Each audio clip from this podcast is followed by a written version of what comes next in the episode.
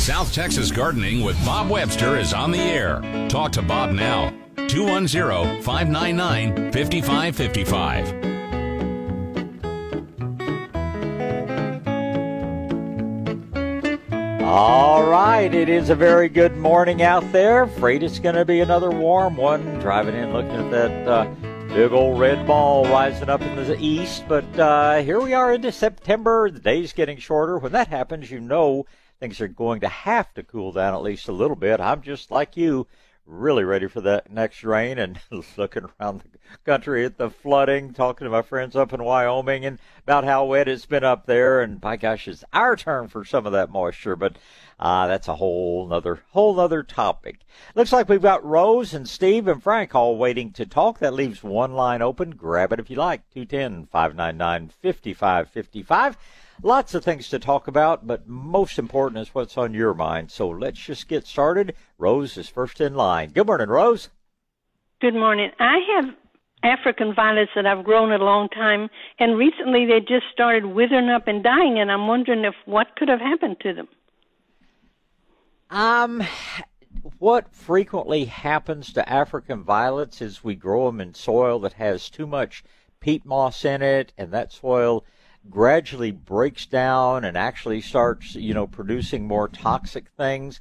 We also, there can be a problem with salt buildup in the soil, uh, depending on what kind of fertilizer you're using. And um, uh, some people have a water softener, and uh, well, most people have a water softener. If you're watering African violets in particular with softened water, it's so high in sodium they'll put up with it for a long time, but then all of no, a sudden. No, no, I don't have a water softener, and I use the plant food from you know far African violets, where you use a teaspoon, no, it's a quarter teaspoon in a gallon, and mm-hmm. continuously feed. And I've done um, it for years, and I don't know what happened to this group. All of a sudden, one by one, they started getting dead in the middle and just withering up and dying.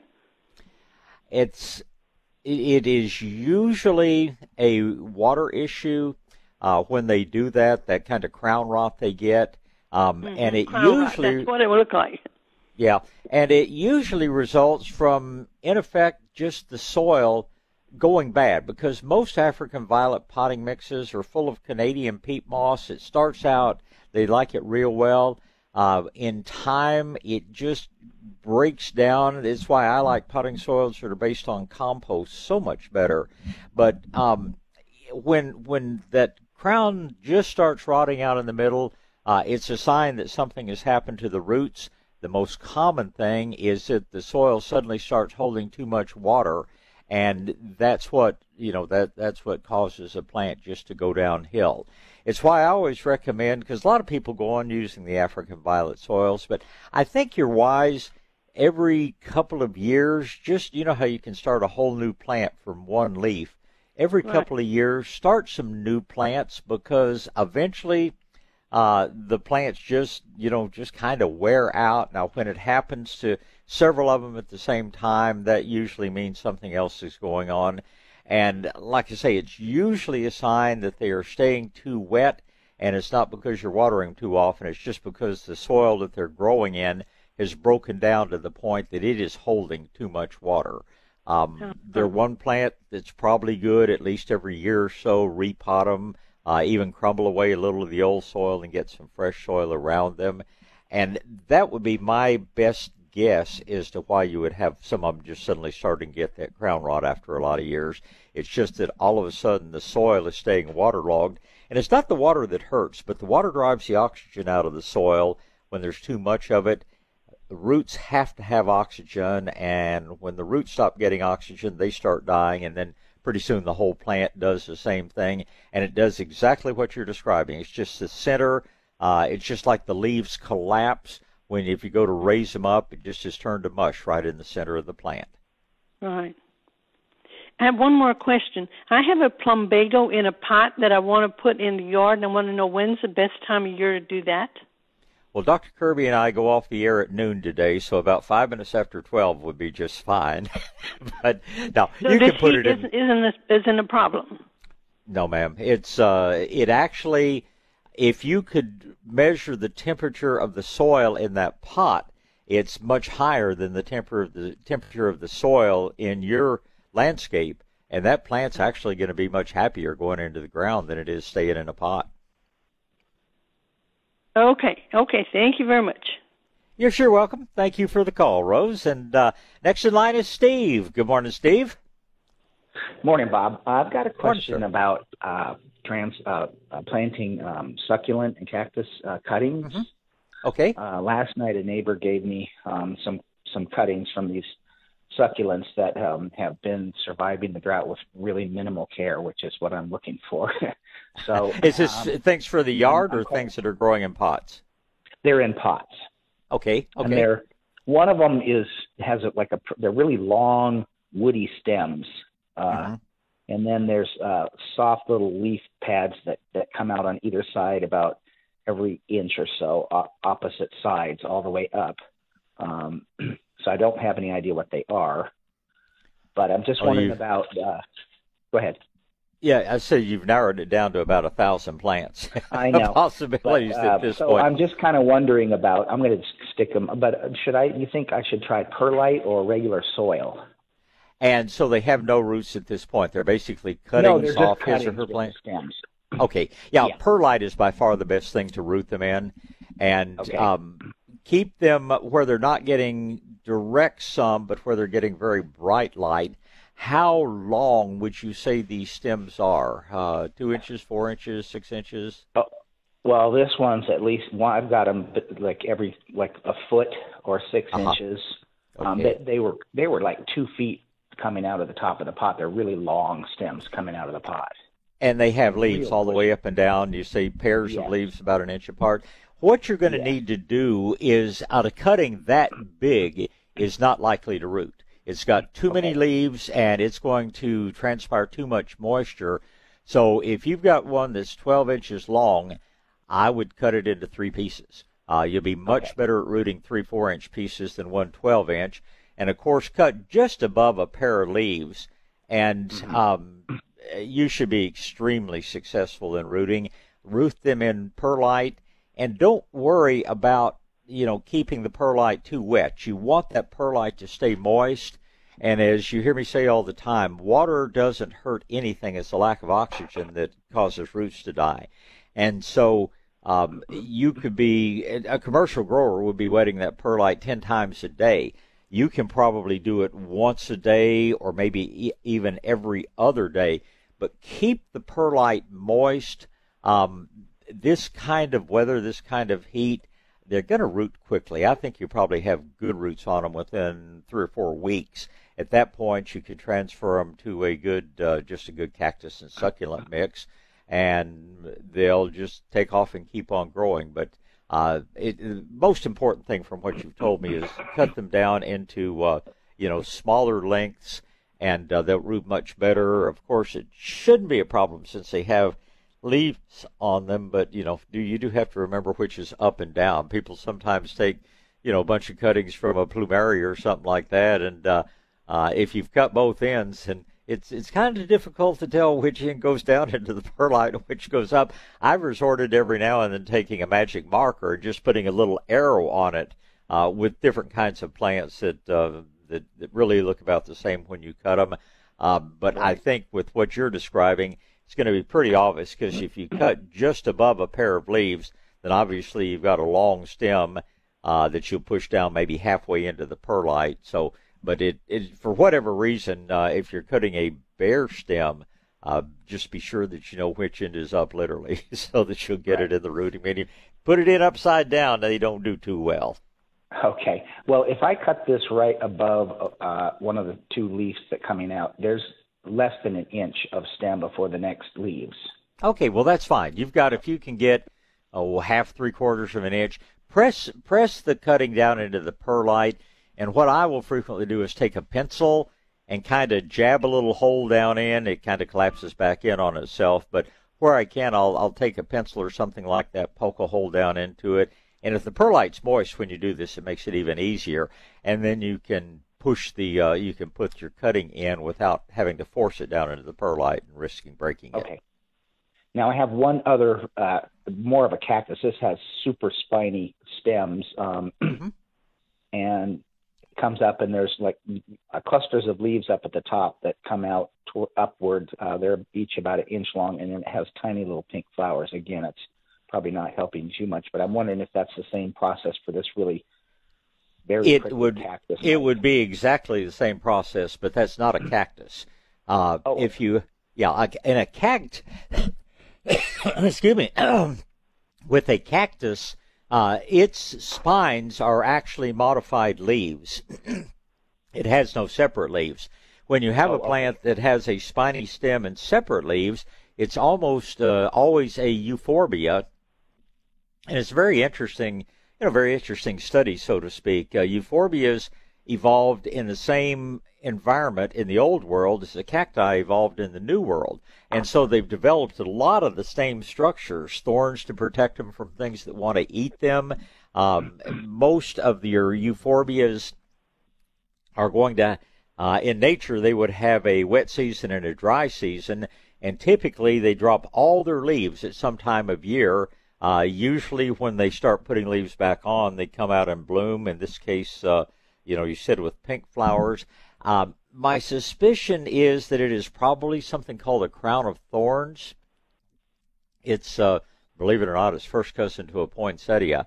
Uh, if you look up crown of thorns, see if that's what it that's what it looks okay. like. Yeah, I'll check the o- Yeah, the only difference in the way that you will root those when you you're going to find that they have a very milky sap and you want to let them seal over. You want to let them callus over, probably just overnight, and then put those cuttings in perlite exactly the same way you do your more succulent plant. And uh, the the crown of thorns are a little bit more difficult to root. You may only root three out of four on those, but the process is exactly the same. Uh, in cooler weather, we have to really keep the euphorbias warm. It's far better if you have a propagating mat or something to put them on. But this time of year, obviously, we don't need to provide any extra heat, and they most all of them will certainly root for you. With them, I think I'd be sure that they don't get any direct sunlight because it's going to take them a little longer to root. Uh, your more succulent plants, you know, a little morning sun's okay while they're rooting, or just really bright shade. But on the euphorbias, they want to be bright, uh, but you don't want to have direct sunlight hitting them while they root. Okay. Um, yeah, that was the other question was about uh, letting them callus over. They've been in in a bag, like an open bag overnight, but what, they're obviously going to be fresh when I cut those other long ones. Should I wait, right. let those well, callus over, or just no? You don't need to worry about callusing over on the succulents, but on on a euphorbia with its milky sap, you very definitely want to let it callus just for just for 24 hours or so. Okay, well, I'm going to get busy on this before it gets too hot. you get out and have a good morning and have a happy Labor Day tomorrow. Okay, thanks. You too, Bob. Appreciate Thank it. Thank you, Steve. Uh-huh. Goodbye. All right, uh, Frank, hang on just a second. Let me uh, make a little money for the station here so they keep me on the air. I get to talk to you about Southwest Metal Roofing Systems. And once again, it's such a pleasure talking about Southwest Metal Roofing Systems. I, I get kind of amused at the companies that sell the old uh, asphalt shingles because they're always telling you when it's cold how badly the cold damaged your roof.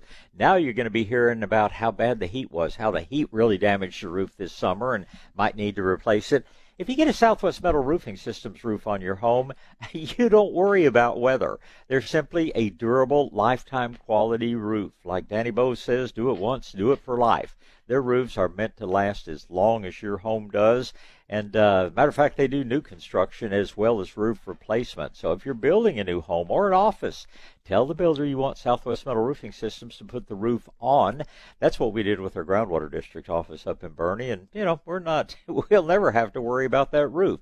They stand up to weather, they stand up to hail, they stand up to wind. They're simply built to a much higher standard than most other roofs are. Plus, they're good looking.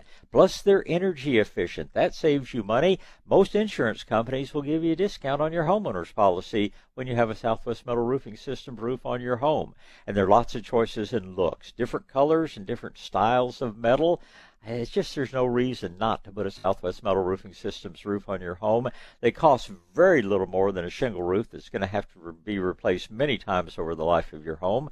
Why not put on a roof that will last as long as your home does? It's easy. Find out. Just give them a call. 210 822 6868. 210 822 6868. Tell them you want a roof like Bob Webster has on his house or like we have on Shades of Green. We love our roofs from Southwest Metal Roofing Systems. South Texas Gardening with Bob Webster. News Talk 550 KTSA and FM 1071. All right, back to gardening. Don tells me Frank is the only person waiting, so if you've been getting a busy signal for a few minutes there, great time to dial 210 599 5555, and we'll get to you pretty quickly. Right now, good morning, Frank. Good morning, Bob. How are you? I'm off to a good start. Looks like a beautiful morning out there. Wish it was 20 degrees cooler, but, you know, we can all wish it'll happen one of these days before we're ready. Well, my challenge is that I travel back and forth to Middle Tennessee every few weeks for work and then come home. But it's a, an odd climate adjustment for myself. Oh, I'm sure it is. Uh, northern part of Middle Tennessee or the southern part? Southern part down by uh, Tullahoma and Manchester area. Yeah, yeah, that's where that's where some of my family lived uh, 200 years ago down in that area in the late 1700s. I think one of the old uh, one of the old homesteads is still existing, and uh, they've got it's been several years since I've been there, but it is uh, it's a pretty part of the world. Uh, they also make a lot of Saturn automobiles down there, I understand. Yes, they do. They have a lot of plants down there. Yes, sir. Um, Okay, so uh, the first question is from my wife.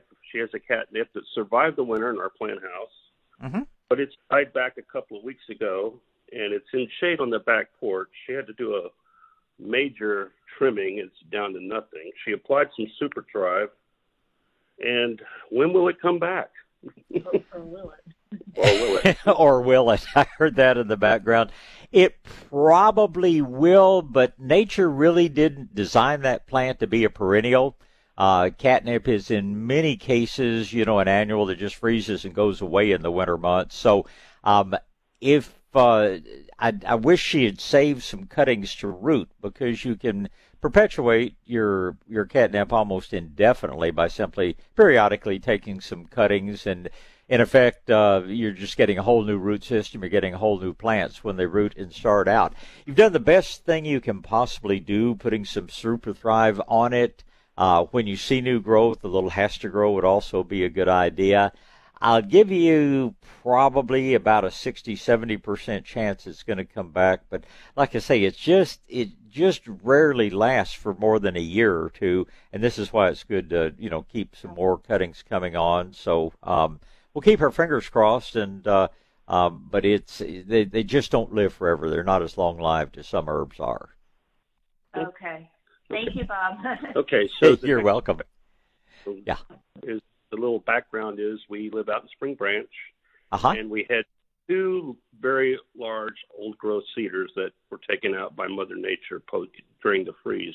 Uh-huh. One had a about 20 inches, and the other one had a trunk of about 32 inches. Wow. Unfortunately, we got really used to their shade in the backyard and uh, grilled and everything out there. So now we're looking. They had to be cut down by Eder all yeah. the way to the snow. They weren't able to be saved. What's our choice? I've heard you say that um, the best time to plant is in September and October.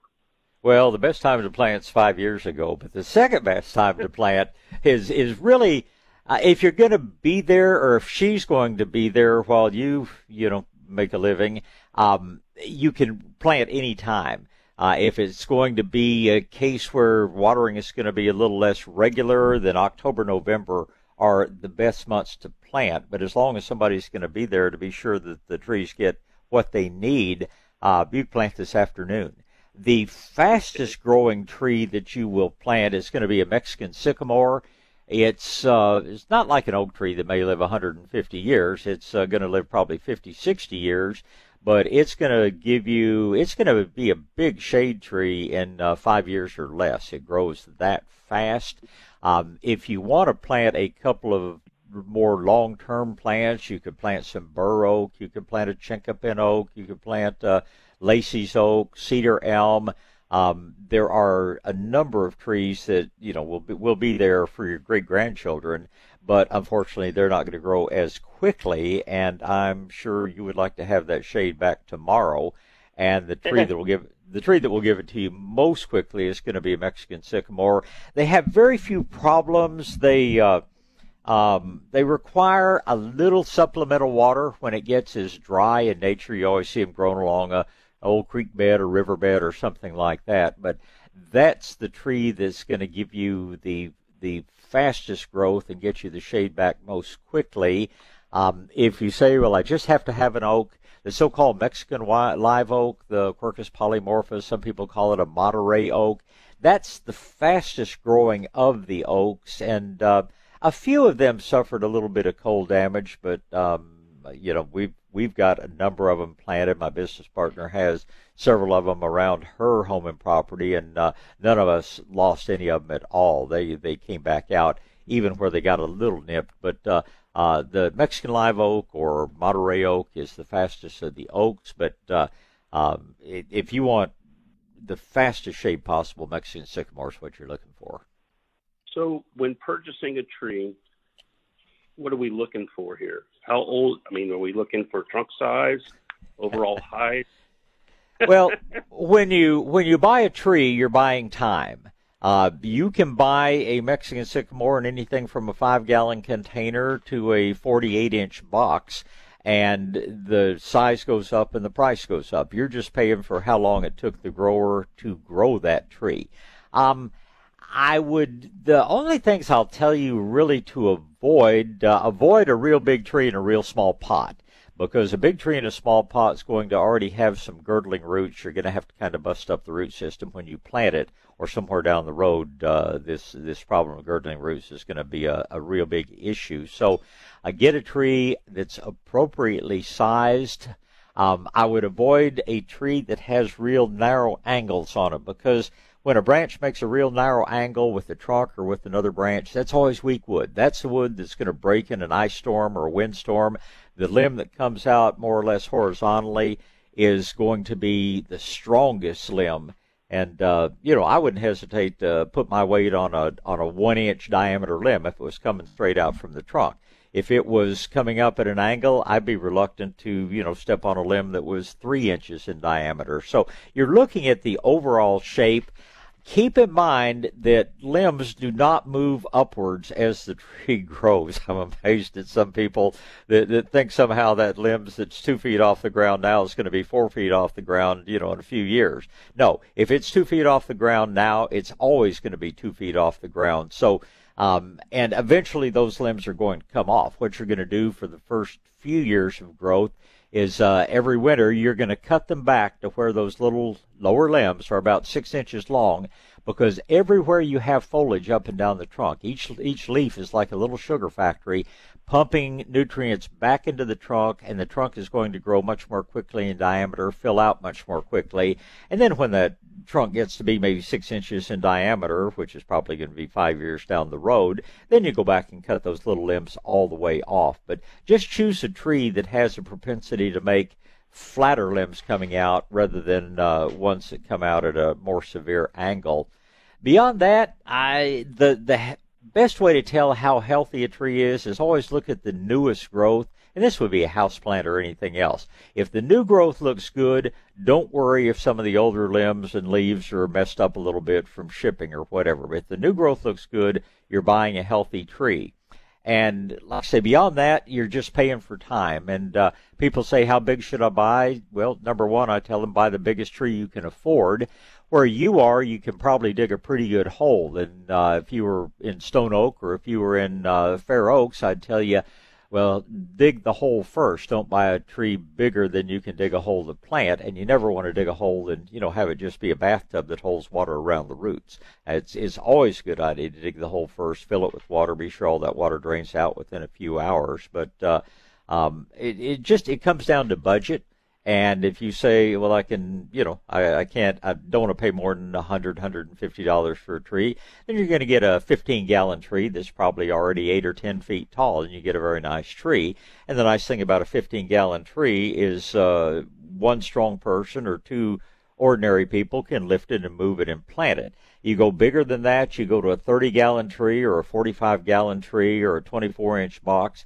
Those trees are going to be bigger, they're going to be more expensive, and whoever plants them is probably going to have to have a bobcat or you know something to move them with. So it it really the size of the tree is up to your budget, and uh, you know, and and once again, if it's if these are in the backyard and your home is such that it's difficult to access the backyard, then you're going to have to buy the biggest tree that you can get through the gate. So uh, it's a long way of going about saying that I can't tell you how big a tree to buy. Those are the things you need to consider when you make your tree selections. Okay, the follow up question on that, and I'll let you go, is a stump remover. We have the we want to put it as close to the pro, uh, close to where we had the cedars. Uh huh. So, how will stump remover affect removal chemicals, for want of a better way to put it, affect the new tree? Um, the product that is uh, the active ingredient in stump remover is a fertilizer. It's a synthetic fertilizer, and it's not anything that uh, you know that I'd be using on a real regular basis. But it's actually going to make your tree grow faster than slow it down. It's potassium nitrate is what it is. Potassium nitrate reacts with the cellulose to form something called nitrocellulose, which is uh, in a highly refined, refined form. That's what they use for powder and shotgun shells. So um, it's not going to be harmful at all. Um, I would move probably three or four feet away because ultimately you're going to end up with uh, the soil's just going to collapse as the underground portion of those cedars rots away. So stay two or three feet away from it. Um, if the stump is something you don't want to look at from day one, um, there are companies that have what's called a tree grinder that they are a stump grinder that they set right down on top of the stump and it just just chews it up about six inches down into the ground. So if you want instant stump gone, uh, you can get somebody with the stump grinder to do it. If you are a little more patient, you drill some holes, you fill them with the stump remover, the potassium nitrate, give it a little time to react with the wood and for us to get out of severe drought and fire restrictions. And uh, then you just put a handful of charcoal briquettes on top, light, and it, it doesn't flame up. It just smolders its way down into the ground and it's totally gone or you can just ignore it. I mean, it'll take 10 years for a cedar stump, or, or maybe even longer than that, to rot away naturally.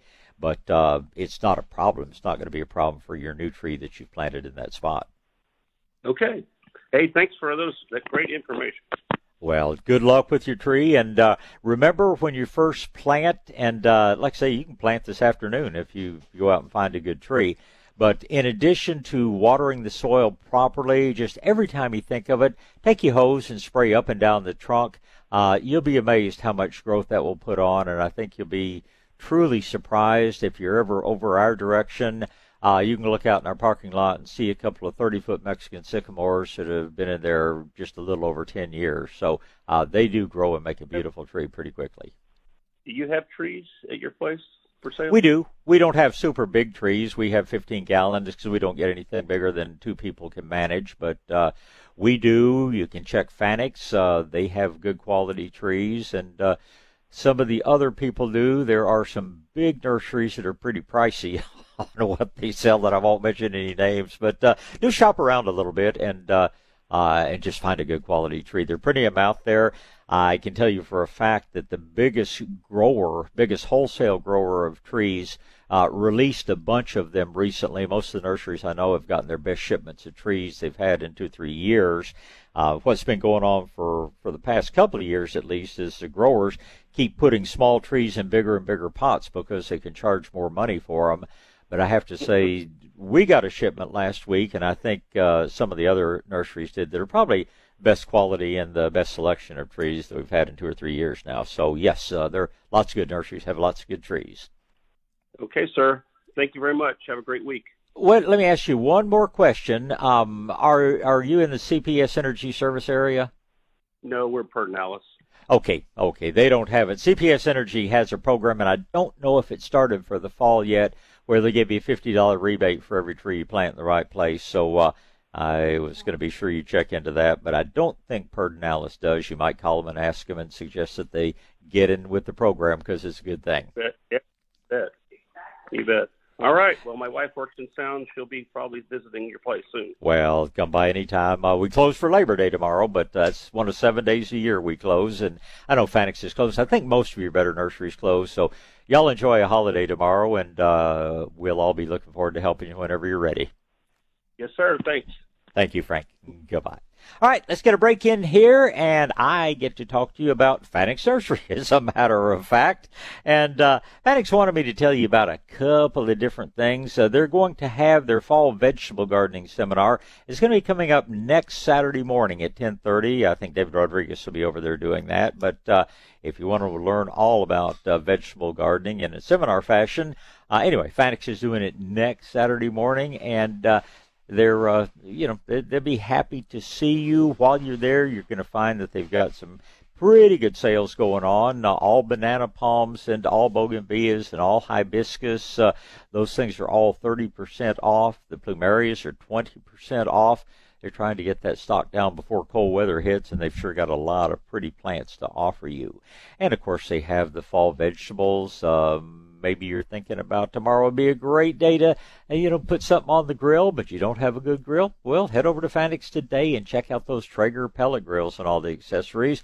A lot of people I know just absolutely in love with their Traeger grills. And of course, if you're looking for neat outdoor equipment that you can use early Sunday morning without disturbing the neighbors, check out that Ego battery powered lithium battery battery lithium ion battery powered equipment. It's quiet. You will be amazed at the power those things have, and uh, that's another thing Fanick's is carrying these days. Check out the crepe myrtles. Just a fun place to go visit. Almost 90 years sitting on that same piece of ground in southeast San Antonio over there on Holmgreen Road. For all the details, check them out online at Fanick, F-A-N-I-C-K, FanickNursery.com.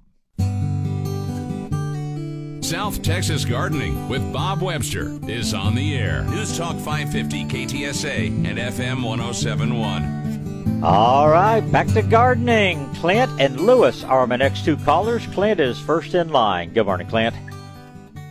Good morning. How's it going? Ah, it's going along. Old sun's up, shining down on us one more day, and not a cloud in the sky. So, welcome to South Texas another barbecue going on. I tell you what, I got so much to do outside today. I tell you what, drink that Ultima, wear that broad brimmed hat to make your dermatologist happy, and uh, uh, keep lots of fluids going in. It's uh, it's you know if you can get in the shade, the temperatures aren't that bad, but man, that sun just uh, it's just searing. But you already know that you're an outdoors guy. Oh, most definitely. Got a question. I think I remember you said something about the azomite probably two to three times a year. Is that correct? That is what, and, and we're still experimenting with it. I will look forward to hearing your results, but uh, I've used it more on pots than things in the ground, although it, it seems to work well on both. And uh, I find on the pot plants, uh, like periwinkles and things like that, that have a tendency to yellow, doing it about every three to six months just keeps them uh, beautiful green color. I was talking to the people that actually package the azomite, and uh, they said they're the same way. That they're thinking maybe once every six months, uh, if it's something that is prone uh, to micronutrient deficiencies. And the uh, nice thing about the azomite is you don't have to really worry about whether it's iron or zinc or magnesium or what, because all those things are in the azomite. But um, yeah, and and what I'm doing is more in pots, and seems like about once every oh, three or four months is what we're doing with them. So uh, I just say, you know, make a note, put a write down the date when you apply, and uh, see when you need to reapply. I'd love to hear. I would never thought it would. Uh, I'm kind of looking like I'm leaning towards a nutrient deficiency, but with all the uh, trees I've had, I got that was put in by a previous owner 40 years ago. I got live oak, uh, very various uh, pecans, and they're all huge. Mm-hmm. Yeah. And everything else I had trouble with. Even yeah, the Mexican sycamore folded up on me after about two months. So I was I must be having a serious nutrient problem in the ground.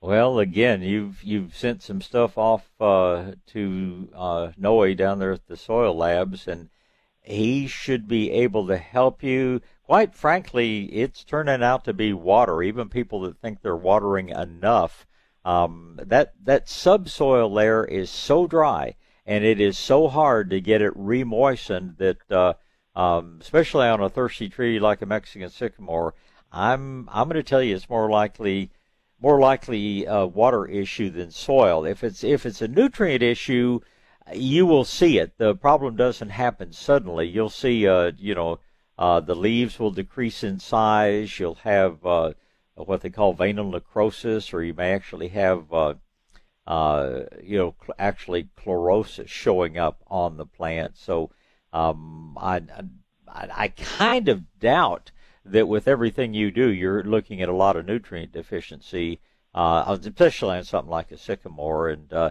I tell you what, three inches of rain would make a big, big difference in a lot of things on my ranch, and I'm sure on yours as well. Almost definitely. Uh, as dry as it's been, I'm having to water some things every other day. Yeah. The soil test. It's already bone dry, and I'm thinking that that sandy loam I, I'm on is also has a tends to wick away from where it's at. That's exactly right.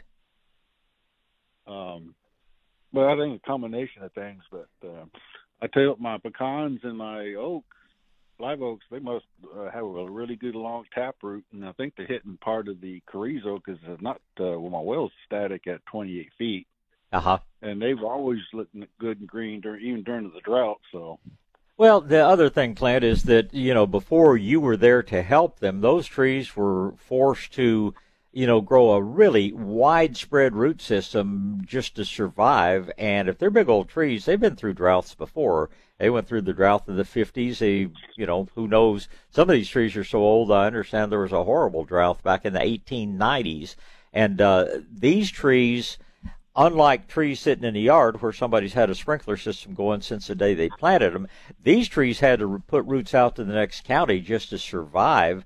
And I'm like you. I've got pecans, I've got oaks, and the ones along my creek, which dried up a while back, you know, they're really suffering. The ones out in the field, a hundred yards away, they're lush, beautiful green, and pecans are loaded up with nuts. I doubt the nuts are going to fill out and develop into much as dry as it is, but uh, those trees act like they don't even know there's a drought on. But it's simply because they were forced to develop such a widespread root system. And I'm guessing the St. Augustine and the other grasses are not so uh, unhappy with the deficiency of minerals because once I got here and put out the growing green and the rains came came along, I had the thickest, greenest uh, St. Augustine you could see. well, And and you stop you stop and think about that. A, a St. Augustine, a runner of St. Augustine grass, only has to support a leaf blade that's three or four inches long. A pecan tree has to support something that's 60 feet tall and 50 feet wide. And uh, yeah, the grasses, uh, they're it doesn't take as much to keep them looking nice. It takes more water, but as far as nutrient, um, they're they're pretty darn easy when you get right down to it. It's water is always the big issue, and uh, whether it's St. Augustine or Bermuda or anything else, that's why. Uh, you know, 150 years or 200 years ago, uh, so much of our country was just rolling prairie, prairie grasses out there because they survived with little or no help from uh, anybody other than Mother Nature, and they're pretty pretty darn tolerant, whether it's drought, whether it's fire, whether it's heat. Uh, they keep coming right on back. Now, on the St. Augustine, how deep do the roots tend to usually go? It all depends on how what your soil's like. Obviously, uh, they're going to go down to where they hit either water uh, deficient soils or whether it's just super hard. Um, good soil, your St. Augustine, I'd say your roots would probably go down 12 inches. Wow, about 12 inches. Well, when it was always nice and thick, I could go at least a week without without a good watering from sprinkler system, Oh, yeah. and I always kept it that, that nice and tall. So Yeah, and uh, those are the two secrets. So it uses less water when it's taller, and uh, there's no grass out there once it's established, whether it's Zoysia, Bermuda, or St. Augustine, that isn't perfectly capable of doing well on water once a week. Now, some of these fescues and things like that that we shouldn't be planting to begin with, that's another story. But uh, if you and and you know how to take care of plants. Your your grass, I would be amazed if it ever had to have water more than once a week, and wants to be watered thoroughly then. And of course, when it cools off, it'll take even less. But people, I, I love what uh, old friend Rob Griesbach with USDA told me many many years ago. He said a plant will only grow as much root as it needs to support itself. And people that are you know watering five times a week and watering very shallowly uh, that grass is going to develop a very shallow root system and it's not going to develop a deep root system because it doesn't really need it to support itself. The person who is watering weekly and watering thoroughly, that grass is going to develop a nice, deep, strong root system because that's what it needs to survive, and uh, consequently, your job becomes a lot easier. But uh, I've always remembered that. We were talking about orchids at the time Rob and I had that conversation, but it applies to trees and grass and everything else. And it's why these companies that get so into foliar feeding, um, and once again, uh, orchids are what I'm most familiar with, but they grow absolutely gorgeous plants with really incredibly poor root systems. And that's why these things you buy at the grocery store are so hard to maintain, is because those plants are used to getting all their nutrients through the leaves. And uh, it just when you when you study it, when you stop and think about it, it really makes sense. Oh, oh most definitely and stuff. I think my uh shit, I'm still waiting on uh, one more test to come back, and that was for uh, bacterial and stuff. But uh, I'm not due for another yearly soil test. I'm dying to wait to get that and see how much it's improved over the stuff I put out. Yeah. And then yeah.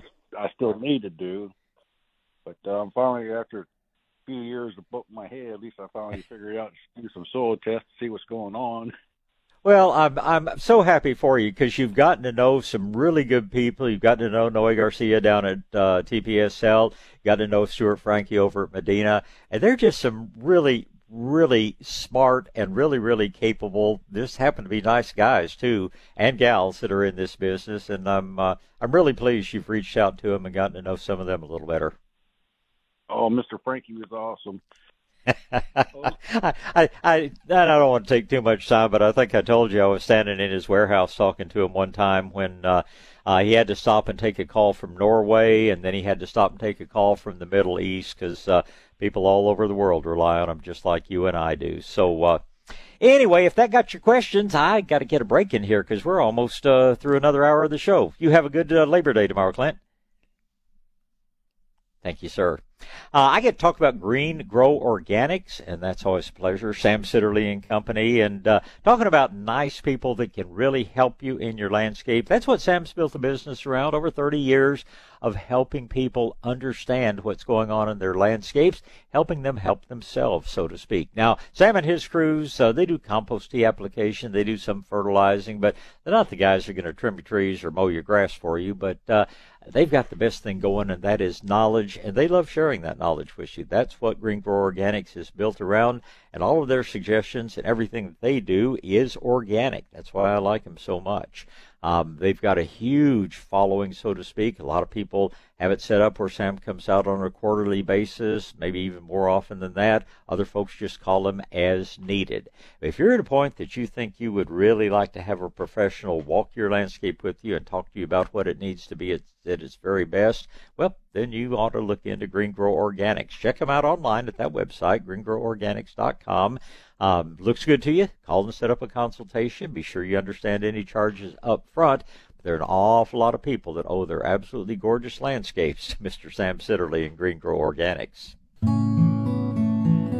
South Texas Gardening with Bob Webster. News Talk 550 KTSA and FM 1071. well, it turned out that that, uh, that break was a lot shorter than I expected it to be, but uh, we do have to go to news very shortly. So uh, let me take just a minute here and remind you that uh, if you're going to plant large fruited tomatoes, that's something you really need to get done. Probably need to get out and get them today because most of your nurseries are going to be closed tomorrow for Labor Day. Still got some time on the cherry tomatoes because they don't pay attention to nighttime temperatures. But your bigger fruited, bigger fruited forms, they're going to stop setting fruit when the nights get cool. So that's why you need to get them in and growing.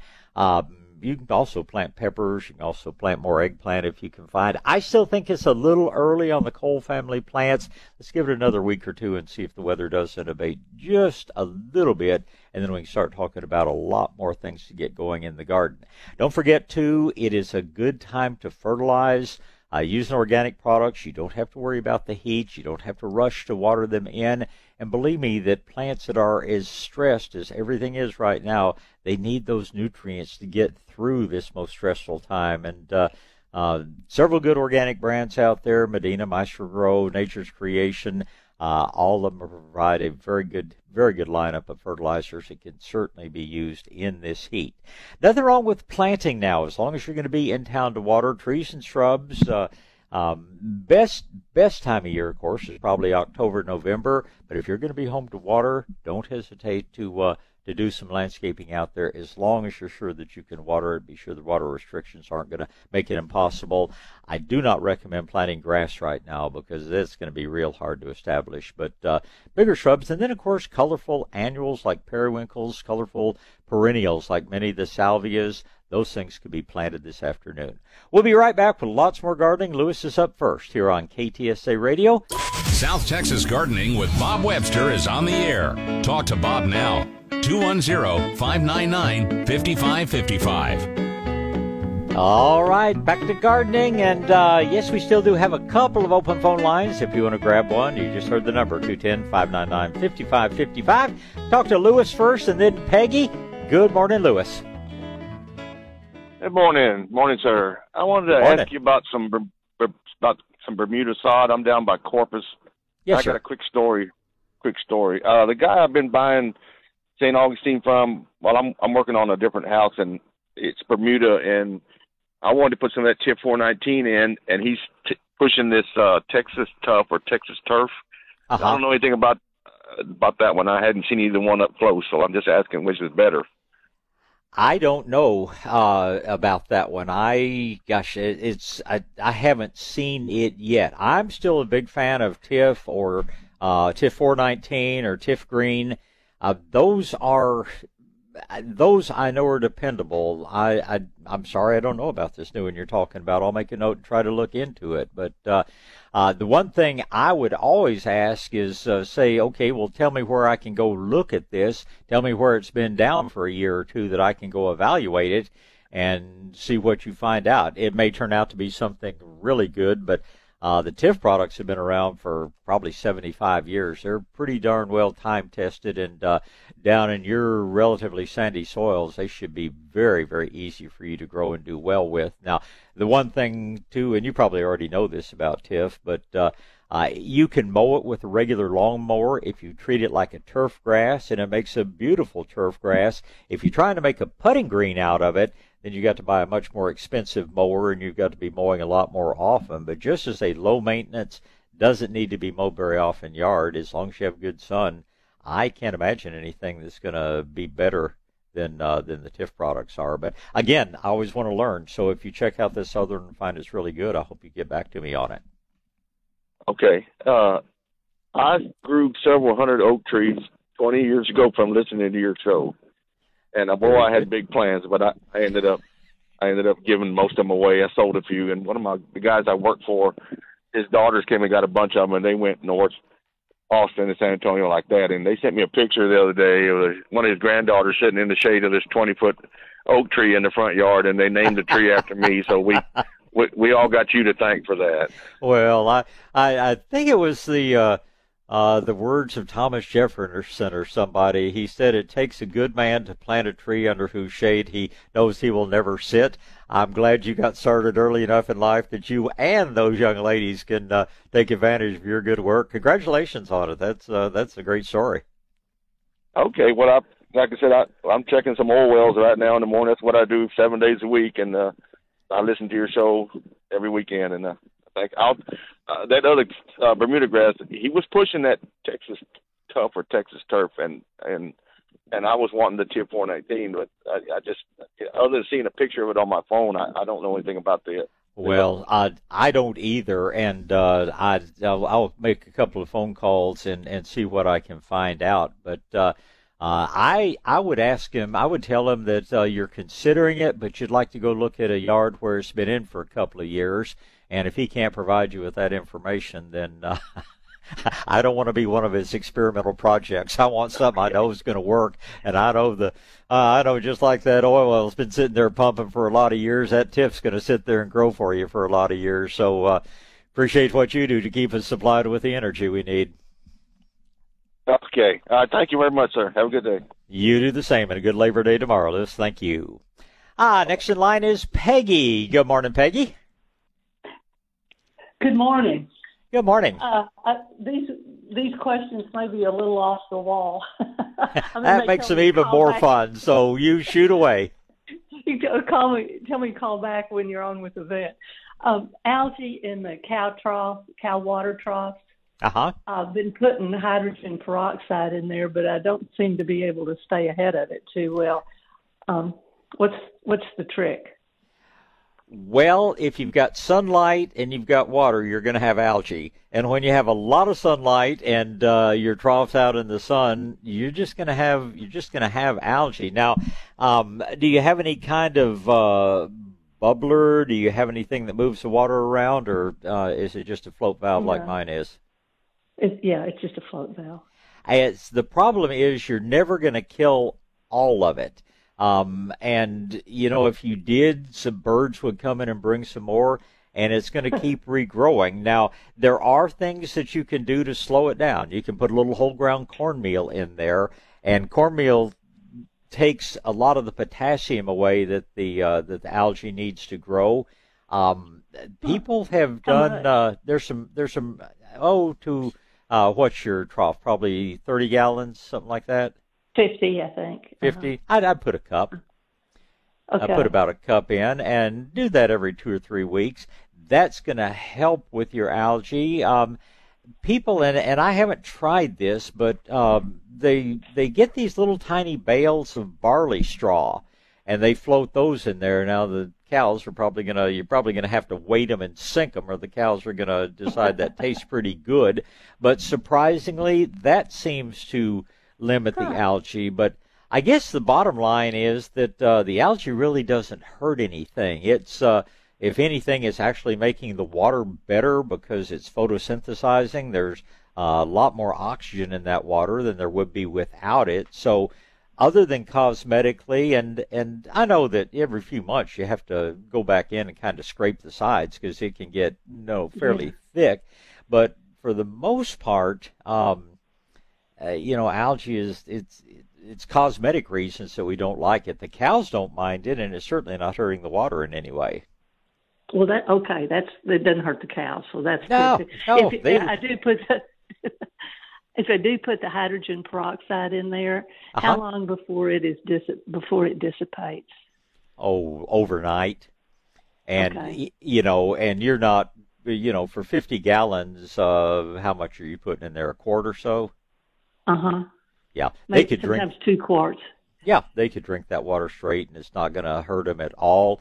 Uh, if they drank good, straight okay. hydrogen peroxide, it'd give them an upset tummy. That's what uh, you can use if you ever have a puppy dog that decided to eat some chocolate or something that you needed them to throw up. You just pour a little hydrogen peroxide in the mouth, and that'll empty the tummy without hurting anything. Now, don't. I mean, ask your vet. There are certain things you don't want a dog to throw up if they've eaten it. You don't want to aspirate something in there, but if it's just uh, the dog got hold of. Uh, uh, you know somebody's pills.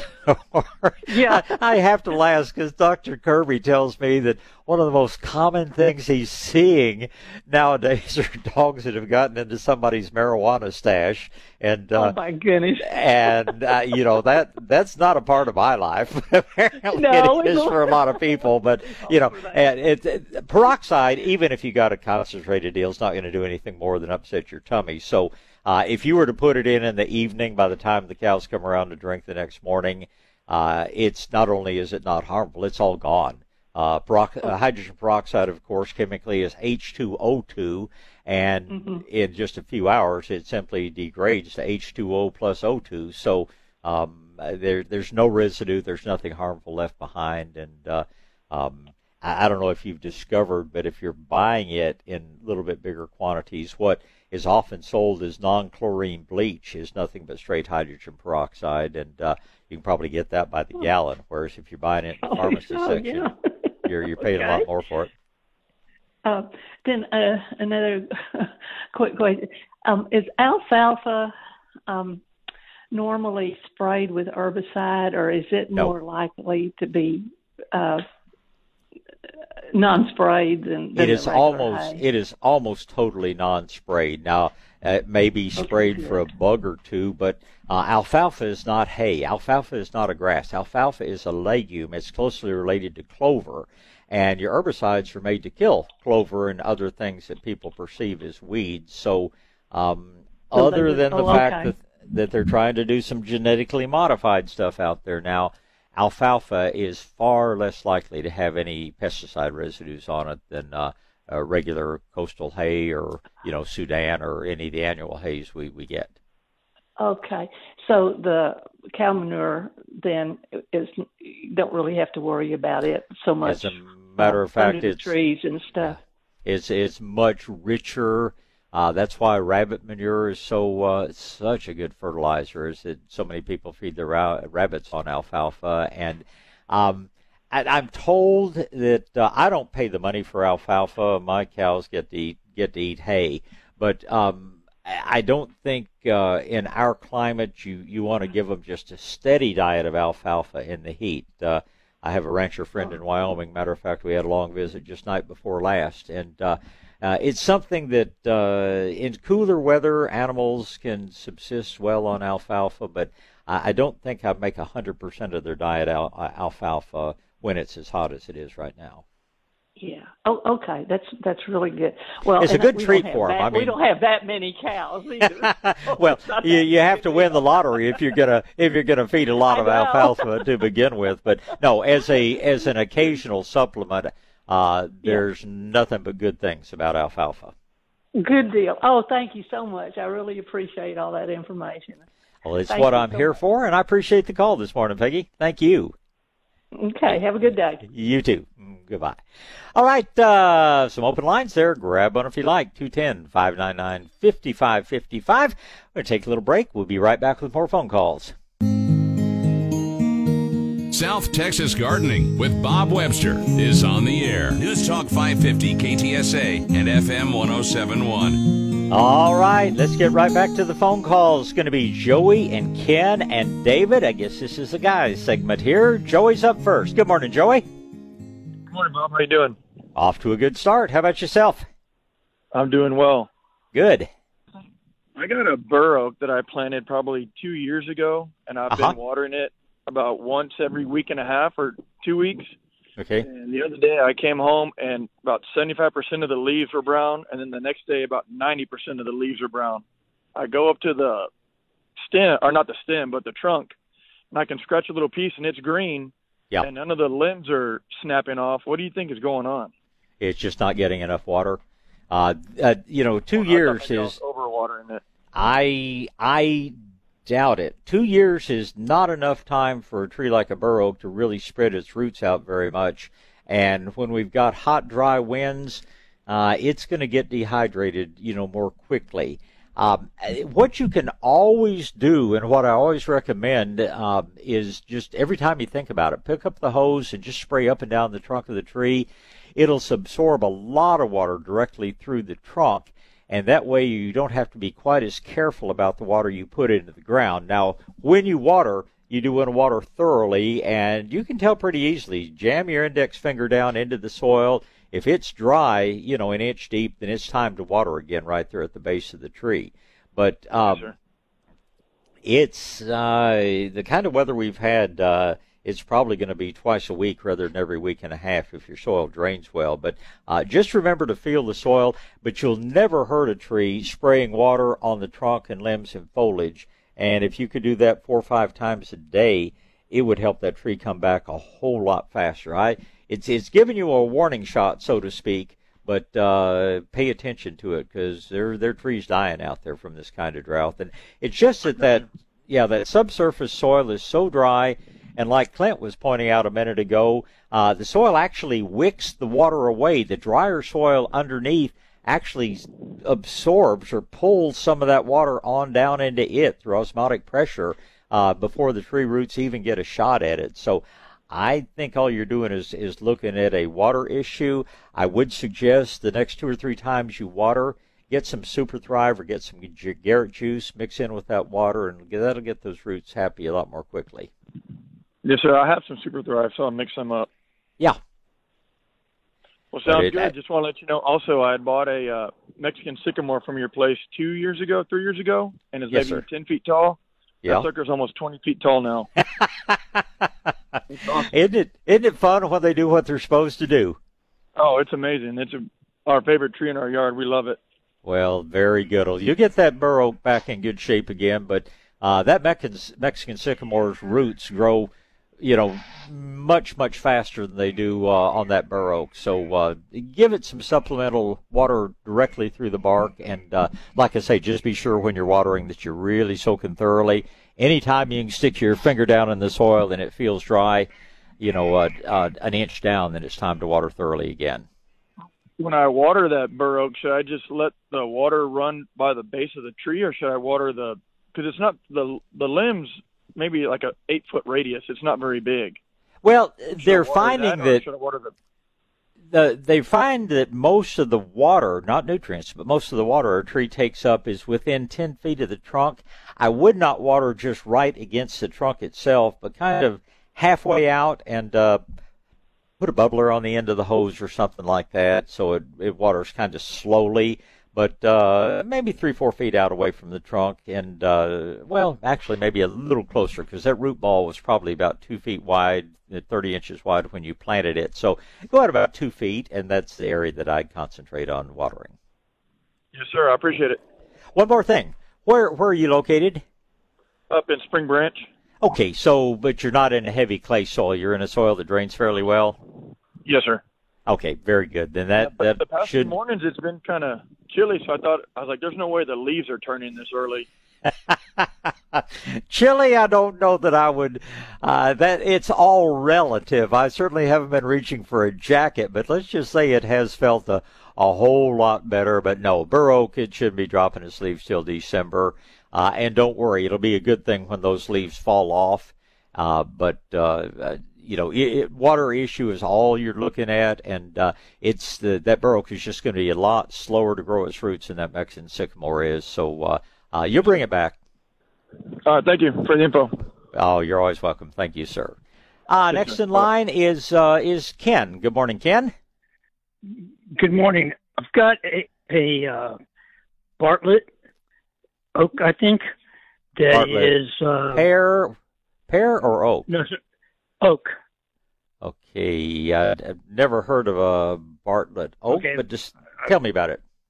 Okay, well, the problem I have is it's been girdled by this this uh, whatever the oak is has Uh-huh. been girdled but probably three feet up from the ground up. It's just lost its bark all the way around it. Uh, is that tree been girdled and just doomed? Um, it probably is if you don't do something about it. Is the bark uh, is something chewed it off like a porcupine? Has something rubbed it off? Where's It's the bark peeled- gone? it looks like it's peeled away, just in big sheets, Okay, there are. almost like it's shedding it. And what is the foliage on the tree still looking good? No, it's starting to curl. Okay. Um, golly, I wish we could figure out exactly what it is. The area that the bark is coming off, what does it look like underneath it? Is it like a hard white wood, or is it Hard uh, white wood. Okay. Hard white wood. and um, because bark, you know, there's some trees that naturally lose bark. A sycamore, for instance, just it peels half, ninety percent of its bark comes off every year and it's replaced underneath. But I don't know any oaks that that will, you know, lose it the whole, you know, the whole circumference of the tree.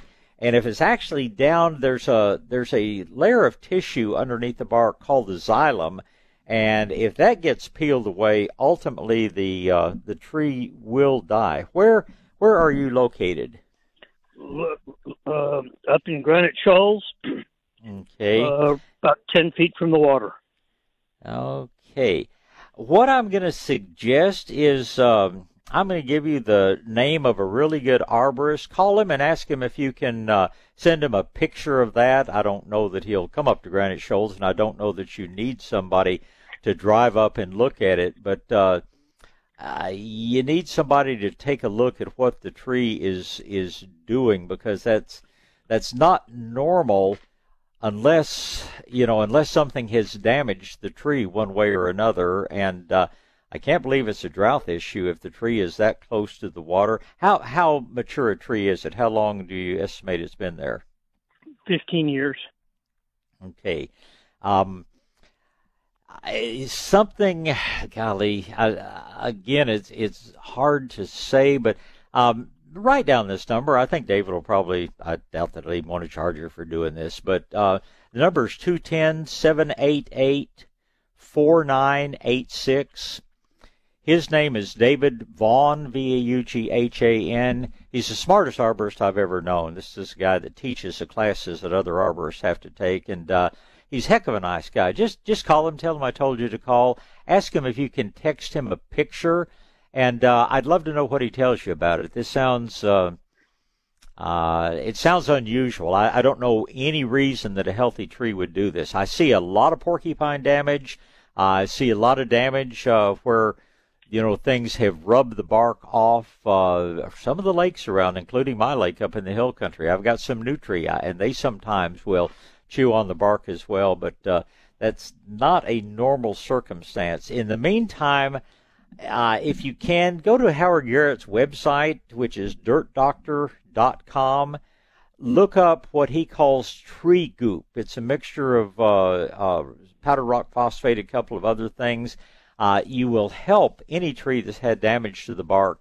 Uh, you mix up this and just kind of slather it on over the wounded areas. But um, uh, when you talk to David, if he can suggest what the problem is, I'd, I'd love for you to call me back and and tell me what you find. But in the meantime, uh, I would do the I would do the tree goop on the trunk. I'd probably, you know, mix up a little super thrive and pour it over the root zone. But um, uh, let's let's get somebody that can actually look at it, even if he's not standing there in person, and uh, and let me know what he what he suggests is going on. All right, thank you. All right, sir. I thank you. I wish I could uh, wish I could do more, but uh, that's that's Sounds like a fairly unusual situation. Uh, tell you what, uh, David, hang on just a minute. We need to get a break in here. Uh, Don, let's run what we've gotten recorded, and we'll be back and take some more phone calls. South Texas Gardening with Bob Webster. News Talk 550 KTSA and FM 1071. All right, let's get back to phone calls. Looks like it's going to be uh, John, David, and Cody. John's first in line. Good morning, John. Good morning, Bob. I've got problems with ants stripping leaves off of all my trees on my property. I'm down in uh, Natalia, Texas. Super okay. sandy soil down there.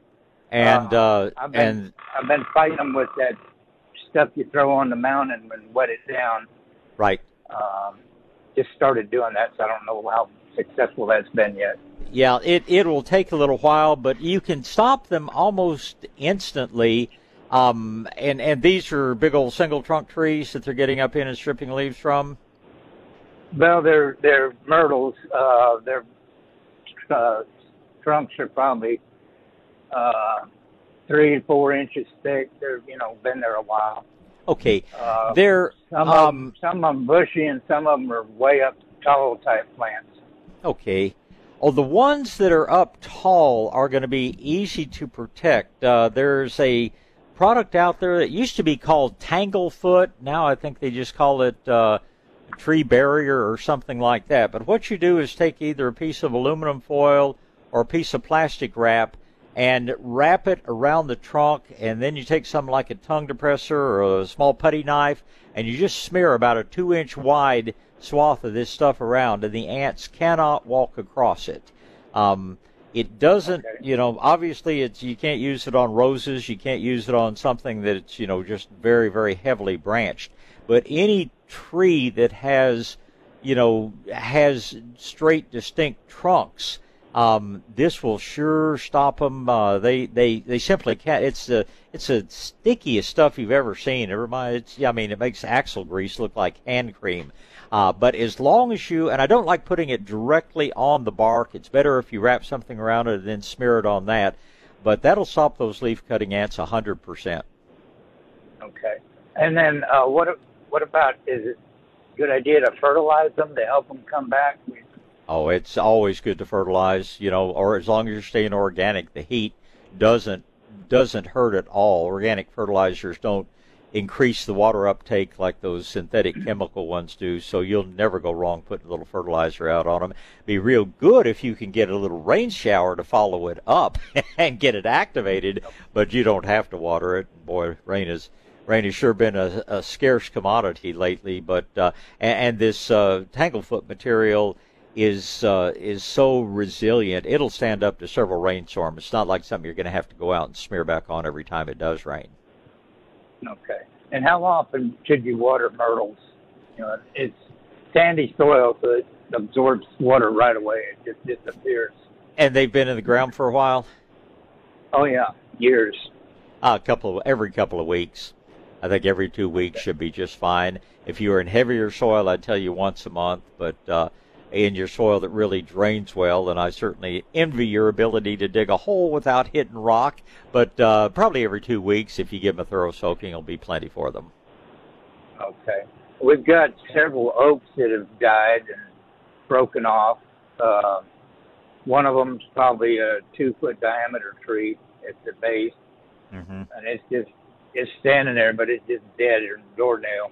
Uh, I've got a couple that have died and uh, the top has broken off and fallen on the ground. Uh, I'm, I'm wondering if I have that wilt stuff that you've been talking about. There's, and you said you're down around Natalia. Yes, sir. I have uh, not. West, west of, uh, I mean, east of I-35, uh, right. county side.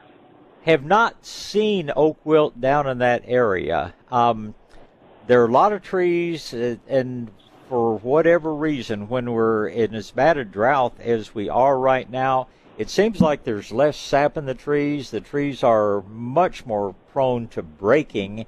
And, uh, you know, we've hardly had a good rain in four years. We had uh, bit of rain last year, but uh, these trees are just taking it hard. And live oaks, for the most part, are doing pretty well. But the bur oaks, the post oaks, uh, shin oaks, um, they're they're in bad shape. Um, many of them will recover and come back out, but we do we do have t- trees dying around from drought. Any anything you can do to get moisture to them, uh, anything you can do to put mulch around the base of them. Certainly do this with anything that's in your yard or anywhere that you really want to protect it.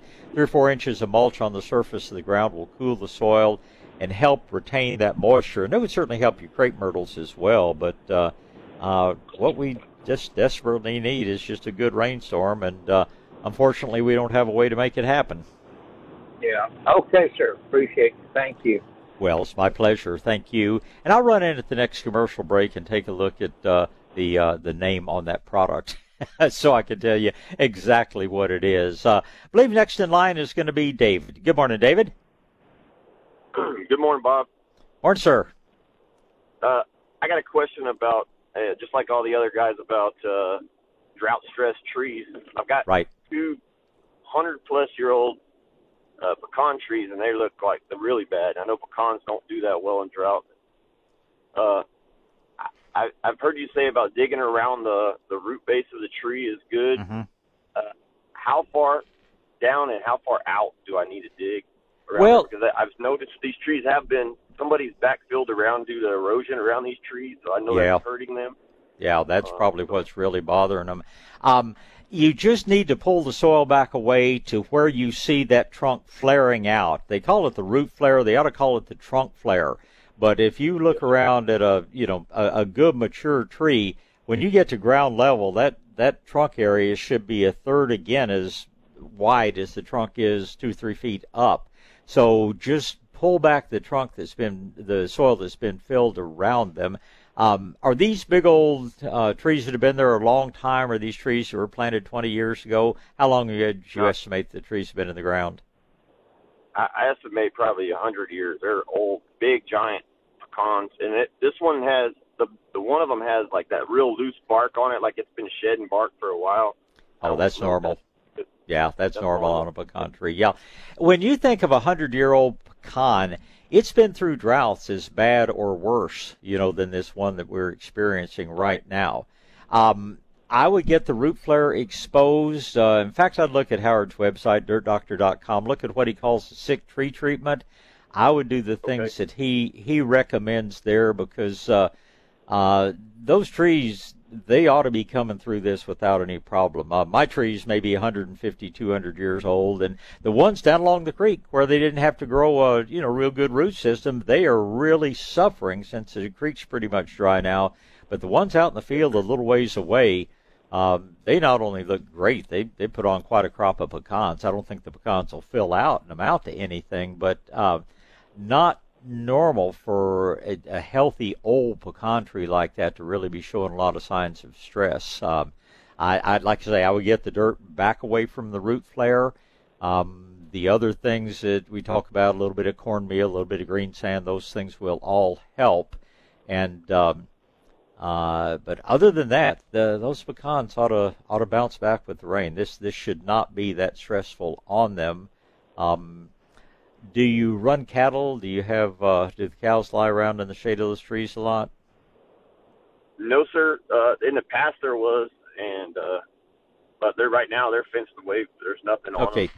Well, that's good. The reason I ask is because so so many people spray hay with picloram these days. Cows eat that that hay, the picloram, which is a horrible herbicide because it kills trees just like it kills weeds.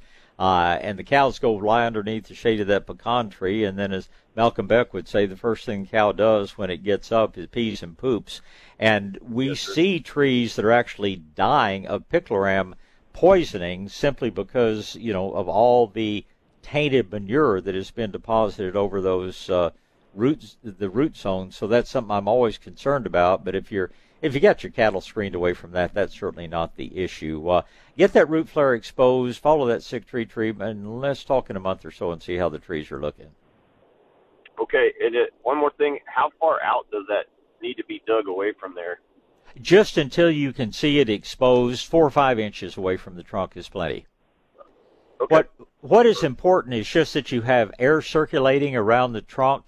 Um, to give you a little bit better description, imagine that below the ground, um, the portion of the trunk and the roots is normally below the ground is waterproof, so to speak. The cells that are there are full of lignin and pectin. They're used to having wet soil around them all the time. The bark above the root flare does not have those waterproofing agents in it. And if that bark stays wet, it just gradually rots from the outside in, and eventually the tree can die. With a big tree, sometimes it takes years for it to happen. But all you're trying to do is maintain normal airflow around the trunk of the tree as opposed to having wet soil up against it. Okay, what's the best way to water a big tree like that? Uh, I'll be honest with you, there is no way to do it. Um, if you had unlimited water, uh, you want to go 10 feet out from the trunk and, you know, find a way that you can, that you can water very slowly and very deeply. But if that tree's a 100 years old, it ought to have tree roots out to the next county. It should not be a water issue, you know, on a, on a pecan that's been there that long. Yes, sir. All right. Well, keep me posted on how it does, David. I look forward to hearing from you. Thank you. Y'all and uh, oh, and and one other thing, uh, it's fine to use organic fertilizers, Medina, Nature's Creation, have um, Grow, uh, but absolutely do not use any of these products that your extension agent probably recommends, the 2100 or the 181818. Those products really increase water stress. They create a tremendous uptake of water by the trees, and I've seen people, you know, kill plants using those synthetic high nitrogen fertilizers. And uh, uh, so stay strictly away from that. If you want to feed the organic based stuff that does not create water uptake in them, that will always benefit those trees. But uh, don't don't listen to these people that are telling you to use high nitrogen and zinc supplemented fertilizers. You don't need them, and they'll do a lot more damage than they do good. All right. Thank you, sir. right, sir. I appreciate it. I thank you for the call this morning. And uh, uh, tell you what, Don, let's get our last break of the hour out of the way so we don't get behind. Cody will be up next. South Texas Gardening with Bob Webster is on the air. News Talk 550 KTSA and FM 1071. All right, let's get back to gardening. It's going to be Cody, Wade, and John, and Cody is first in line. Good morning, Cody. Good morning. How are you? I'm doing well. How about yourself? Doing all right. Got an Good. eastern red bud that all of my leaves are starting to curl and turn slightly brown. I've done the app and it shows that I've either got three different answers: brown spot, underwatered, or leaf mites. See what you- Well, I don't think it's any of the above. How often do you water it? Uh, probably it gets watered with a sprinkler probably once a week. That's too much water. Is this tree been in a while? Uh, at least that I would know about ten years. Yeah. Red buds, I, I see 10 red buds killed from too much water than I ever see killed from, uh, I mean, from too little, too much water rather than too little. Uh, that red bud, you, it ought to get by with water once a month. And um, Texas red bud, Mexican red bud's even worse about it, and even the improved varieties, Oklahoma and forest pansy and some of those. Um, when you water, water thoroughly. That sprinkler system's not enough to water it. You probably need to turn the hose on, lay it a couple of feet out from the base of the tree, and let it run for several hours. But um, uh, it it just doesn't need to be watered very often. When it gets watered, you want to water it really thoroughly. But uh, I'd uh, and in fact, I would if you have uh, sprinkler heads in the area that hit that tree. Your grass is going to need thor- certainly a weekly watering, but uh, if enough water to keep your grass going well is going to be enough to kill your red bud. So uh, try to. There's usually on the little sprinkler heads that pop up. There's a little set screw in the top that you can turn that down to where you uh, effectively turn off any of the sprinkler heads that are hitting that tree because I think it's just staying too wet. If you don't correct it, it'll fold up and die on you. Well, it's it's all with a sp- uh, water hose and a sprinkler, so I could start moving it more around. Oh yeah, yeah. Do that and be sure that when you water it, uh, that you really do it very, very, very thoroughly. It's it's not, of course, the water that kills. It's the fact that lots of water displaces the oxygen in the soil, and those roots have to have oxygen. And uh, I I'm going to put uh, you know with along with just a couple of fruit trees, I'm going to put redbuds at the top of the list of the trees that are frequently killed from too much care. And uh, so just when you water, water thoroughly, but boy, don't do it more than once a month on a 10 year old tree. So, and also last winter we were pouring concrete, and the Mm-hmm. cement truck backed up and pushed up against a tree, and the main I would I'm assuming it was the main branch that went up ended up dying. I guess Okay. he cracked it, the, and I cut it off, but it was above everything else. That the tree's still every bit of 20 foot tall, but Yeah. the main branch I cut out of the middle, and this is the first year without it, so I didn't know Yeah. if that had something to do with it. I I doubt that the loss of that branch really had much impact on it. Now I'll tell you, having a you know however much a cement truck weighs, fifty thousand pound truck back up over the root zone, that creates compaction, and that will very definitely have a negative impact on trees. Um, if you can put a little mulch over the root zone, maybe get a little bit of Medina's product they call uh, uh, Medina Plus or Medina Soil Activator, uh, a couple inches of compost watered in very thoroughly. Anything you can do to soften up the area that was compacted by that by that concrete truck, um, that will help.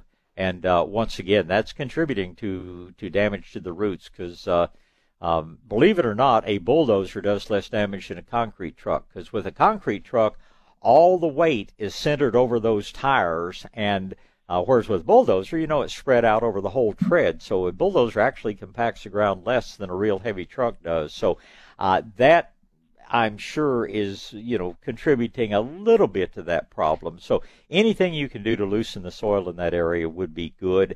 and like say, a little bit of compost watered in thoroughly, a little bit of mulch, something like Medina soil activator. All of those things will help get that soil loosened up again. Okay. Well, that makes sense.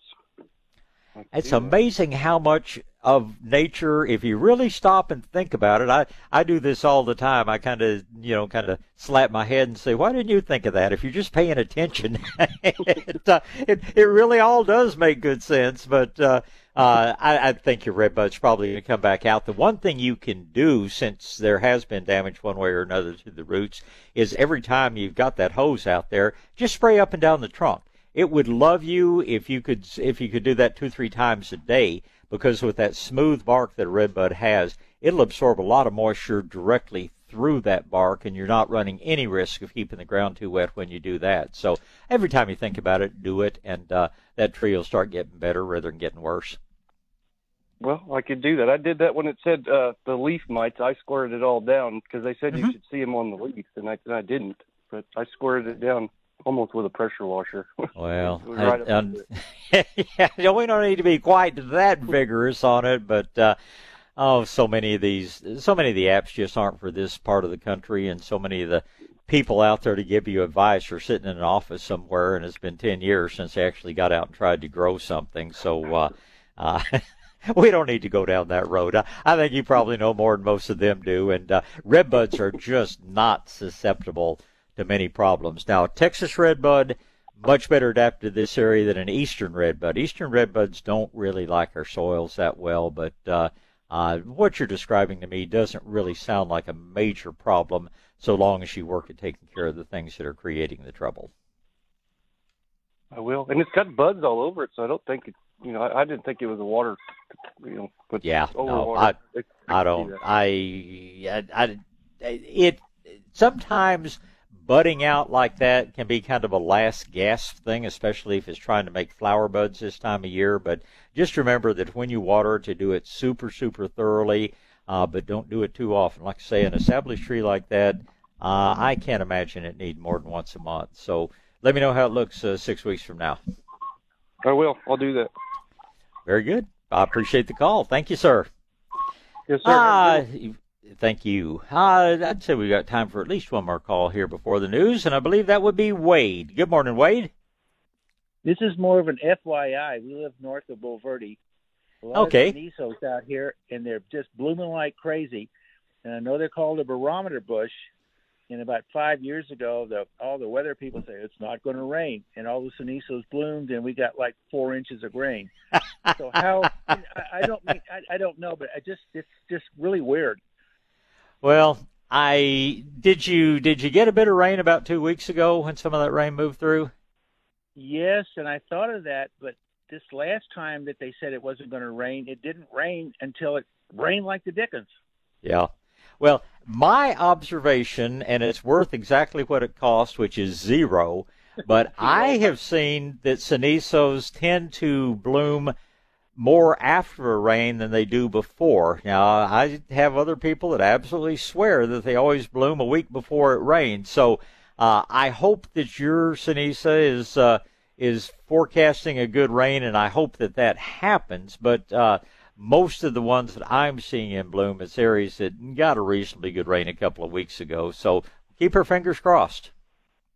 I will. I've got like four or five different kinds of them, and so I'm going to go out here and talk to them and see what they say. Okay. Hey, you let me know what uh, what they say to you. All right. Well, thank you. You're sure welcome, Wade. Thank you. And uh, let's go ahead and talk to Don, uh, to John. John, if we get short on time, we'll just hold you through the news and keep talking. Good morning, sir. Well, I'm listening, and everybody's talking about leaves dropping and everything, and uh, and the rain and the drought, and uh, we're going to have to call that song up that I used to hear. It's it goes, uh, oh, it ain't gonna rain no more, no more. It ain't gonna rain no more. How in the heck can I wash my neck if it ain't gonna rain no more? Uh, isn't that the truth? Well, I describe Texas as one long drought interrupted by occasional floods, and uh, I have to tell you, anybody, uh, especially in the hill country, we're all ready for a small flood to come along and put a little bit of water back in the lakes and the rivers. That's for sure.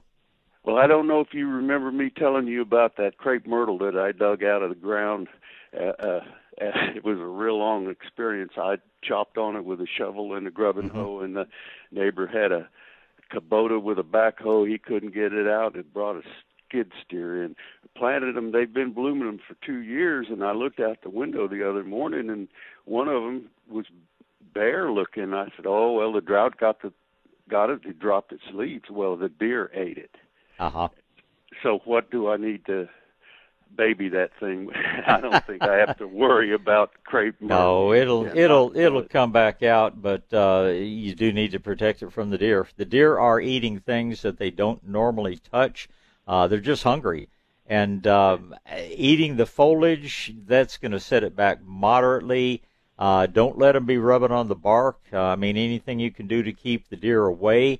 I tend, when I'm planting a young tree that I'm worried about the deer working over, I'll take three or four T posts and I just put them up against the trunk and tie them top and bottom with a piece of uh, baling wire, and uh, the, that keeps them from rubbing on it. But uh, they're only going to eat as high as they can reach, and that's not going to be more than five or six feet. And chances are the crepe myrtle's got plenty of leaves above that point. So it's a nuisance. It's not anything you really need to worry about, but uh, we're getting down to the time that the bucks are going to be marking the trees and rubbing the velvet off on those trees, and that kills a lot of trees. So be sure they can't do that.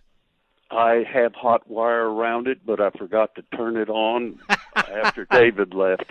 Well, now don't just uh, don't just turn it on. Take your hose and wet down the ground because the ground is so dry that hot wire, you know, it doesn't shock you if you stand there and lean against it. But uh, you get that soil moist where you where you're grounded, and that hot wire will do its job. I did that. Thanks. Very good. Well, you get out and have a wonderful Labor Day, and uh, I'll look forward to our next visit, and I appreciate the call. About 10 seconds till news here. We do have some open lines. Grab one if you like. 210 599 5555. Another hour of gardening here on KTSA Radio. South Texas Gardening with Bob Webster is on the air. Talk to Bob now. 210 599 5555. All right, uh, back to back to gardening. Uh, looks like we have Robert and Robin and ET for my next three callers, and uh, Robert's first in line. Good morning, Robert. Morning. Let me get you off speaker. Hold on. All right, All sir. right, How you doing? I'm good. How are you today? Uh, fixing an irrigation leak to, the, to the to the garden drip irrigation system. Well, I I can think of worse leaks to have to fix, but uh, uh, you're getting it done at the only reasonable time of day to be doing heavy work outside. Exactly. Well, unfortunately, due to original placement of outdoor water lines, I this this junction is a point I run over occasionally with my truck. And you talk Mm-hmm. about, you know, if I ran over it with a front end loader, it probably wouldn't hurt the pipe underneath. If it's But on that's life. Every tracks. Yeah, you you do know about compression joints, I trust. Yes. Yeah. But this is th- these are outdoor. The things I ran PVC underground just to get a couple spigots by the by the vegetable gardens. Yeah. Well, back in the days when I was actually digging and planting, I, I had what I call the magic digging bar. I could throw that thing up in the air and it would come down, point down on the biggest irrigation line in the whole landscape. And so, uh, yeah, I got real used to fixing it and I've been eternally thankful for, uh, and they've got some newer things out there, but the old fashion, fashion screw down compression joint, still hard to beat. All right. So, sorry about that. I lost you. I was about to say, yeah, I have one of those bars also. um, two two unrelated questions. Um, grapes. I put grapes in last spring. I did get some grape production uh, close enough to the ground that the the wild rabbit or two I have in the backyard beat me to them. Mm-hmm. Um, they've got four. There's four plants, four to six branches on each plant. Should I take that down to one over the winter? No, I would, uh, you know, I would probably leave all four, but I would go through and thin out anywhere that there that's much of a branch system. Branching is coming off, uh, and a little bit depends on the variety and depends on the trellising system that you're using. But the the main idea is just that you need to thin out the foliage bearing vines. Now I can't see your vines, so it might be possible that you want to take one or two of them out all the way.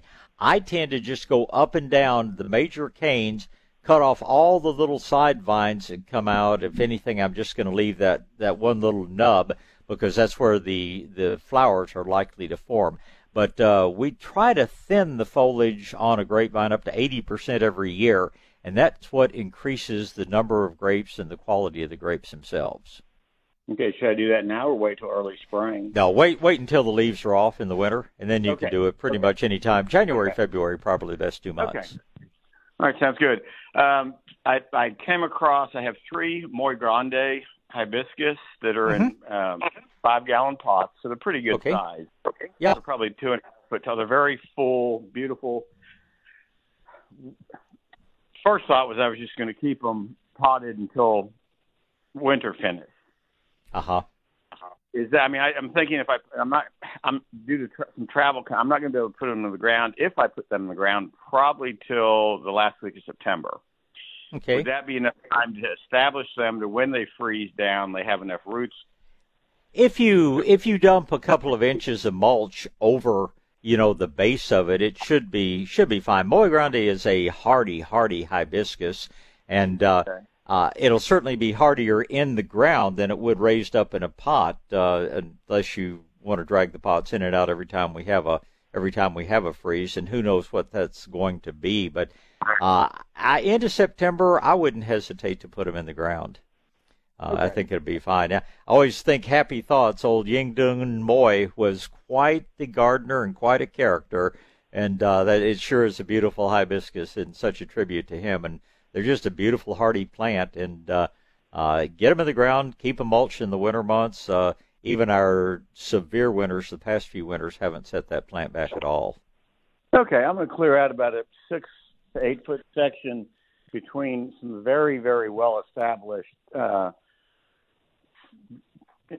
Pride of Barbados um, that I just think they'll look good in between that section. I got to clear that out first because sure. obviously the way those things sling seeds, even though I I, try, try to, I I pull thousands of seed Oh, yeah. off. I've got I've got two very good friends that are that are growers. Yeah. And I give them all my seed pods every year. Well, but I, you know, I you don't my get all of porch is yeah pop. my my porch is probably 15 feet away from my biggest uh, one of those things, and I mean when that seed pod pops, it sounds like a 22, and I'll hear the seeds hitting the porch 15 feet away. So yeah, if you don't take those pods off before they ripen, you'll have you'll have all you need. Just just clean them out enough that the Moy Grande will get plenty of sun and they'll cohabitate very well. Okay. It is kind of funny when I pick the pods.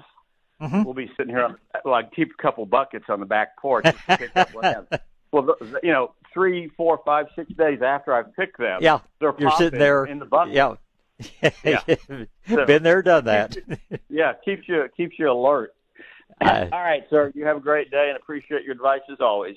It's my pleasure, Robert. You enjoy your uh, Moy Grande hibiscus, and uh, All right. from Robert, thank you. From Robert to Robin. Good morning, Robin.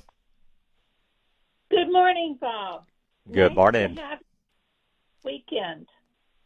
You could have been traveling or Well, I don't know. The airports are too crowded, and the highways are too crowded, and uh, there's nowhere I want to go that I can go for just two days. So I'm just going to sit, stay here, and enjoy. And uh, hope you're going to have a good Labor Day as well. Yes. Well, thank you so much for being here. Um, I take care of a healthcare garden, and we've got some Mexican petunias over there. Um, I think that's what they're called. Um, Mhm. They have that blue, purple blue flower, Uh huh. and the, the leaves on all these plants are all curly. They look very strange, Mm-hmm. and we and I, what's what's wrong? They probably have. Uh, we're seeing two things on. Uh, they're properly called Ruellia. Are yours the tall ones or the short ones? Are they waist high or are they about six inches high? These are the short ones. Okay. Uh, they are getting some mealybugs. They're getting some mites on them. It's not a real serious problem, but if you want them to be a little more attractive, I would get there's a product called Spinosad soap, and uh, I just you know give them a good spraying late some afternoon when it starts cooling off a little bit. Try to spray under the leaves as well as on top. Um, it's caused by an insect, but they're Uh, Mexican petunia is just one of the hardiest, toughest plants out there, but they will bloom more. They will look better if you get the bugs under control, but you don't need anything highly toxic. The spinosad soap should be everything you need. I'd spray them. I'd repeat it in about a week or 10 days, and that should get rid of the bugs. Okay, thank you. And I'm real familiar with spinosad. And, and if you love Mexican petunias, there's not only that purplish one, there's a pink one that is beautiful, there's a white one that's beautiful. And if you ever really want to make that a multicolor garden, uh, plant some of the pinks and whites in with the purples. It's a beautiful combination. Okay. Okay. And another thing I want to tell you about my sweet potatoes, um, I had asked you, oh, it was a couple of weeks ago that I had dug around and couldn't find one. I remember and, that. Uh, yeah, you said maybe by Thanksgiving. Well, I was out uh, taking care of them this morning, and oh my gosh, we spread a whole bunch of dried leaves uh-huh. around, and you know between the leaves and down on the soil, and those things loved it. They have tripled in, in quantity of leaves. They're just taking out the whole garden, and so I'm really hoping for some sweet potatoes. I think you're going to have a good crop, and I think they're going to be real good quality. What you've done, of course, in putting the leaves out there are, is, is just you've created more shade over the surface of the soil. The soil is cooler, and the sweet potatoes respond by putting on a lot more foliage, and uh, that gives them the energy to put more sugar, more starch into those tubers. So, uh, come fall, I think Thanksgiving may be. Uh, you may be making sweet potato pies and everything else by then. That would be wonderful. I'll let you know. I'll let you know. Look forward to hearing about it. Thank you, Bob. Love You're welcome, Robin. Well, thank you. Uh, tell you what, ET, let me get a break in here, and then you'll be up next. Uh, Don, let's run what we need to, and then we'll get back to more phone calls. South Texas Gardening with Bob Webster. News Talk 550 KTSA and FM 1071. All right, back to gardening. It's going to be ET and then Manny and then probably you. Good morning, ET. Morning, Bob. How are you today? I'm good. How about yourself? Oh, I'm still kicking, so I'm doing quite all right. That's good. I got a question about uh, mesquite bees. I got a very large mesquite tree in the yard, and uh-huh. I got a whole yard full of mesquite bees is it best uh, just to let them sit in the ground, or maybe I can rake them up and put them on a pile, you know, off off the yard somewhere? Well, it's just kind of up to you. You know, they're um, they. It's interesting that mesquite trees, a big mesquite tree, they put out something in their roots that keep the seed from germinating right underneath the tree. Now, if you took those beans and scattered them out somewhere else, you'd have little mesquite trees everywhere. But uh, as long as they're underneath that tree that they fell from, they're not really going to be an issue. Um, I, it's totally up to you. If if you don't like them, you know, rake them up and dispose of them somewhere. If you want to leave them on the ground, you can certainly do so, and you really don't have to worry about it forming a bunch of little trees. Okay, great. Okay, I got a question about a passion vine. Mm-hmm. It's probably 15 to 20 years old. It's in a large nursery container. Yeah. And for the past three or four years, it has not bloomed. Is how much sun does it get? Oh, it's get pretty much sun all day. Okay. Increase your fertilizing. Uh, none of the passion vines have bloomed as heavily with a couple of really hot summers we've had. Um, I know ours, it's on the part of our parking lot fence here. Normally, this time of year, it'd have 10 or 15 flowers open every day, and I've hardly seen a flower on it, and that's just the heat more than anything else. Keep watering, keep fertilizing. When it cools off, we should get some flowers this fall, but I really don't think it's anything you're failing to do. They just simply don't like the kind of heat that we've had this summer. So water and feed, and they, when it cools off, they should flower for you. Okay, a question about watering. 101 on watering who likes to get their just their feet wet or the foliage? Like my pepper plants, when I give them the water through the water hose, I'll spray the plant, but the tomatoes I just feed the roots. It doesn't really make any difference as long as it's not the hot, sunny part of the day. Uh, water droplets act like a little prism, and if your foliage is has big water droplets all over it in the middle of the afternoon, you can get some little burn spots underneath there. But if you're doing it morning or evening when the sun's not so intense, uh, I think the plants really like getting their foliage both washed clean and they will actually absorb a lot of moisture directly through the leaves and through the tender uh, stems. But don't do it in the middle part of the day because anywhere that you get a big water droplet, you could, from the magnifying effect, you could get a little burn underneath it. So uh, uh, water when you can, but as far as spraying over the plants, do it early or late. Okay, yeah. So like you say, early in the morning, my passion vine, you know, my uh, morning glories and my pepper plants. You know, I, I water early in the morning, and I just kind of up and down the do the foliage itself. You know, so Yeah. you know, water like Yeah. that. Well, give them a thorough drink uh, at least once a week. Give the ground a thorough drink, but you can you can wet down the plants every day, and they'll love it. Okay, one more question. Uh, how's the stock tanks up there in your area? From around here where I go around, they're- used to be full. Now they're plumb at, they're dry. They're in my area. They're low. Um, there, I haven't seen many of them that are totally dry at this point. We've had little spotted rains around. Uh, my personal uh, lake is probably, I don't know, it's probably down about two feet or so, and uh, neighbors got one that's down probably three feet. So we're we're not anywhere close to dry yet, but uh, it's the le- the levels are certainly dropping. The water's getting hotter, so it's not a good thing. We're we're sure ready for that next rain.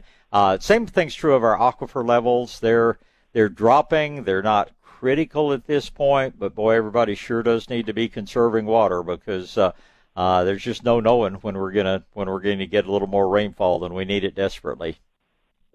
I hear that. Okay, Bob, I thank you very much, and I, I think we all should dig out a rain rock and, and give it a good squeeze. Amen to that, ET. You get out and have a great Labor Day, and we'll talk again. And uh, we'll talk to Manny next. Uh, good morning, Manny. Hey, Bob. Good morning. Morning, I just sir. had two related questions. I heard a caller earlier, and I don't know if it's a water issue because I have been trying to water pretty deeply, at least once a month. But I have a pretty established hackberry tree and also a Mexican plum tree. They were kind of being shaded by a Chinaberry tree, which I went out when I had time and dug out. Uh-huh. And I guess that shade exposed them to kind of full afternoon sun. And now the hackberry tree, all the leaves turned brown. The Mexican plum tree, the leaves dropped. Uh, the bark is still is still green. It's not dead.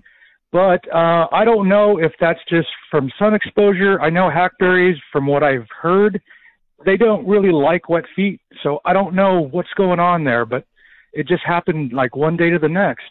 Well, and we're seeing some of the same thing.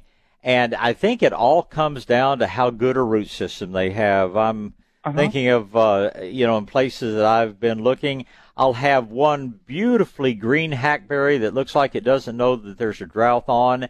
And 30 feet away, there'll be one that is totally browned out. And Yes, it's it's a water issue, but it's also an issue that one of those trees just simply has a better root system. I suspect that sometimes the roots are girdled down in some of the rock because I at least live in uh, pretty well. A lot of my ranch is very rocky. Some areas in the bottomland I've got some decent soil, but uh, you're you're looking at drought damage, and on a hackberry, it's just kind of going to be wait and see. I'm hoping, you know, where there's nothing else, I'm hoping the hackberries will come back out. I don't really like hackberries, but a hackberry is better than no tree at all. But I you know can what? pretty I much probably said the wrong tree. I I can't remember the name of it, but it's not a hackberry. I'm sorry about that. It's the one that puts out the like the little brown seeds, and I can't recall the name. Um, is it uh, cedar Not- elm? Uh, no, it's not cedar elm. It's a native. Uh, it's not a hackberry. I'm sorry about that, but it did just just suddenly all brown up as soon as I took down that chinaberry tree. Mm-hmm. That was kind of kind of giving them shade, and I don't know if they just cooked. I Well, trying it- to remember the name of it. I just I blanked out. Ah, golly, there's there's Mexican buckeye. There's uh, I'm The trying buckeye, to think. yes. Okay, It's Mexican Uh, buckeye, and then there's a Mexican plum in front of it. Yeah. Uh, they are just yes, they probably have are getting a little bit sunburned because uh, the Mexican buckeye especially prefers to be an understory tree. It survives out in the sun, but you'll get burned leaves just like what you're seeing. Now, chances are it's going to come back out very well next spring, but I think you can probably expect that you will lose most of the leaves on that one. Now, Mexican plum, that's the one, if you can get any water to it, it would really appreciate it because uh, Yes. there's some Mexican plums are going to die from this drought. But uh, the Buckeyes, for the most part, they will be back. But what you're seeing is mainly sunburn. Uh, leaves get, just like people, leaves get gradually accustomed to sunlight. Uh, but, uh, you know, having that tree cut away is kind of like you or me going out on the beach all day the first day of spring. We're just going to roast. And Yeah, uh, I those as much. yeah, those leaves that are brown, they're not going to turn green again, but uh, the tree should produce additional foliage uh, and that will come out. It will be uh, more accustomed to the hot sun, and hopefully, you know, you'll see, you know, you'll see uh, uh, a change by fall. Now, if there's any way you can mulch those trees, that's going to help them more than anything else. Two, three inches of mulch over the surface of the ground. Uh, that cools the soil by as much as 50 degrees or so, and uh, your Mexican plum especially is really going to love that. But no, it's uh, uh, those trees are gonna are gonna come back out. But I am seeing hackberries that just to be one healthy one and the next one just totally brown, and I just don't know what to expect. I don't know whether they'll be back or not. But your your Mexican buckeye and your Mexican plum. The Mexican buckeye, especially, is really a tough, hardy tree. It'll be back. Mexican plum will be back, but it'd sure do better if you could get a little more moisture to it. Okay. Uh, I can leave you with one question if you want to get to it after the break. Um, I have a tangerine tree that's been in the ground for three, uh, about three years, and it's just not really growing much. And I have two other citrus trees in large pots that, you know, of course I'm watering them, but they're thriving. And I just don't know what's going on with that little tangerine tree. Why it's not? Well, it's not growing much. Yeah, it, it partly it is just due to the heat, and uh, the top of the hour is the only place I have to get right on the second. So we can go ahead and talk for a minute or two here. Okay. But plants have what is called a compensation point, and that is how much energy it takes them just to stay alive, just to keep their basic metabolism going. And that metabol or that uh, compensation point goes up or down depending on how much stress the plant is under.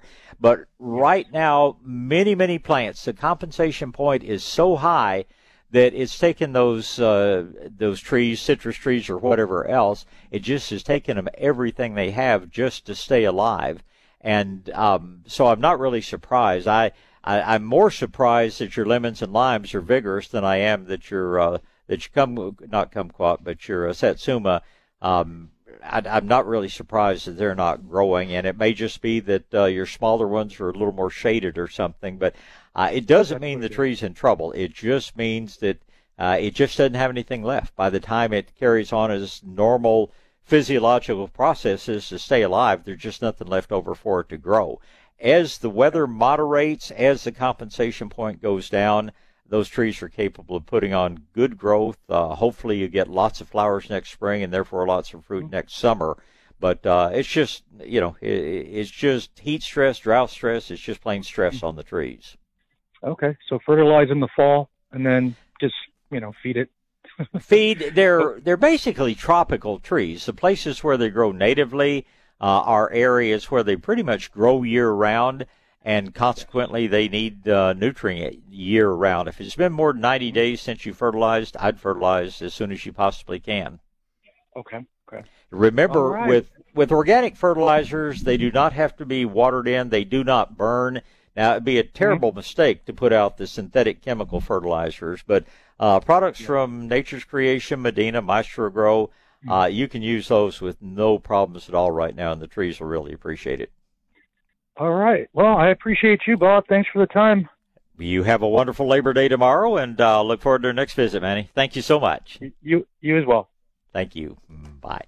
Yeah, on the liquid fertilizers, I do recommend watering first. Uh, liquid fertilizers, I'd, I'd like to put on a plant that already has some moisture in the soil.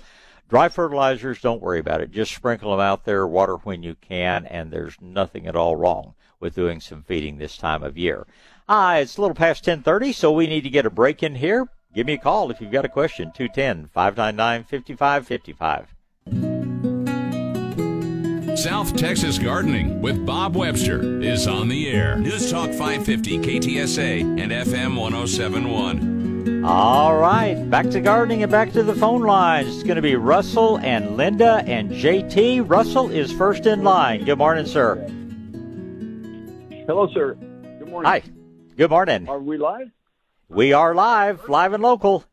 okay, thank you. Um, I'm actually making a delivery real quick. Um, I've got two, I believe, fruitless pears. I think that's what they're called. 22 years old. I planted them as saplings, and they've done great over the years. Um, that would be about a month ago, and they're planted about 20 feet apart. Okay. About a month ago, one of them just browned out. The leaves are gone. They're still on the tree, but they're just brown. The one next to it is doing okay. Any Yeah. idea? Uh, well, they're commonly called ornamental pears, is actually what they're called. Okay. And uh, do you know if they're Bradfords or Aristocrat? Do you do you know a I'm different sorry, name I- on them? No idea. Just uh, Okay. The people that built the house and front tree died. They gave me two. I put them from uh, pots into the ground. Yeah. Real rocky. In fact, asphalt all over my backyard for some reason. In any Yeah. event, uh, again, twenty some years, and they're hu- they're great sized. Yeah. But uh, Well- one on the north just turned brown one day, and the other one's still green. I have to tell you that if you've grown them well for 21 years, you are the exception. Uh, those trees, they tend to live about 10 or 12 years, and then they just suddenly start fall breaking apart. You'll just have big limbs come out, and that spot, you know, five feet off the ground where they branch out, it's just like it almost collapses. So. Um, you you've got a couple of old trees, and like I say, I'm uh, it's it's rare that an ornamental pear lives that long. Now, having said that, um, did the leaves show any bad symptoms before the whole tree turned brown, or was this just like an overnight thing? It seems again, I don't go out every day, but when I drive past my house, I see them over the fence. Uh, Mhm. It was it was sudden. I can't speak overnight, but I can tell you it was sudden. Yeah. It uh, chances are it is it may be some kind of bacterial problem. Uh, unfortunately, ornamental pears are very susceptible to fire blight. They're susceptible to a couple of other things. The fact that the leaves have remained on the tree, you know, is not a good sign. That usually means that the root system died and then the top of the tree started looking bad. How long ago did this? How long ago did you become aware of this? How long ago did you Uh, notice it? maybe a maybe a month. Again, time as you're as old as I am. Last year happened yesterday. Um, I'm sorry, but uh, it, it's been within uh, middle of summer, probably mid July. So Okay. probably a month, month, month and a half, probably. And what my really puzzles me is the tree next to it. Same day, I planted them both the same day. One's doing fine, the other one is just brown. Yep. And and that's unfortunately that's not unusual. When they get to be 20 years old, if a problem shows up, it sometimes happens really quickly.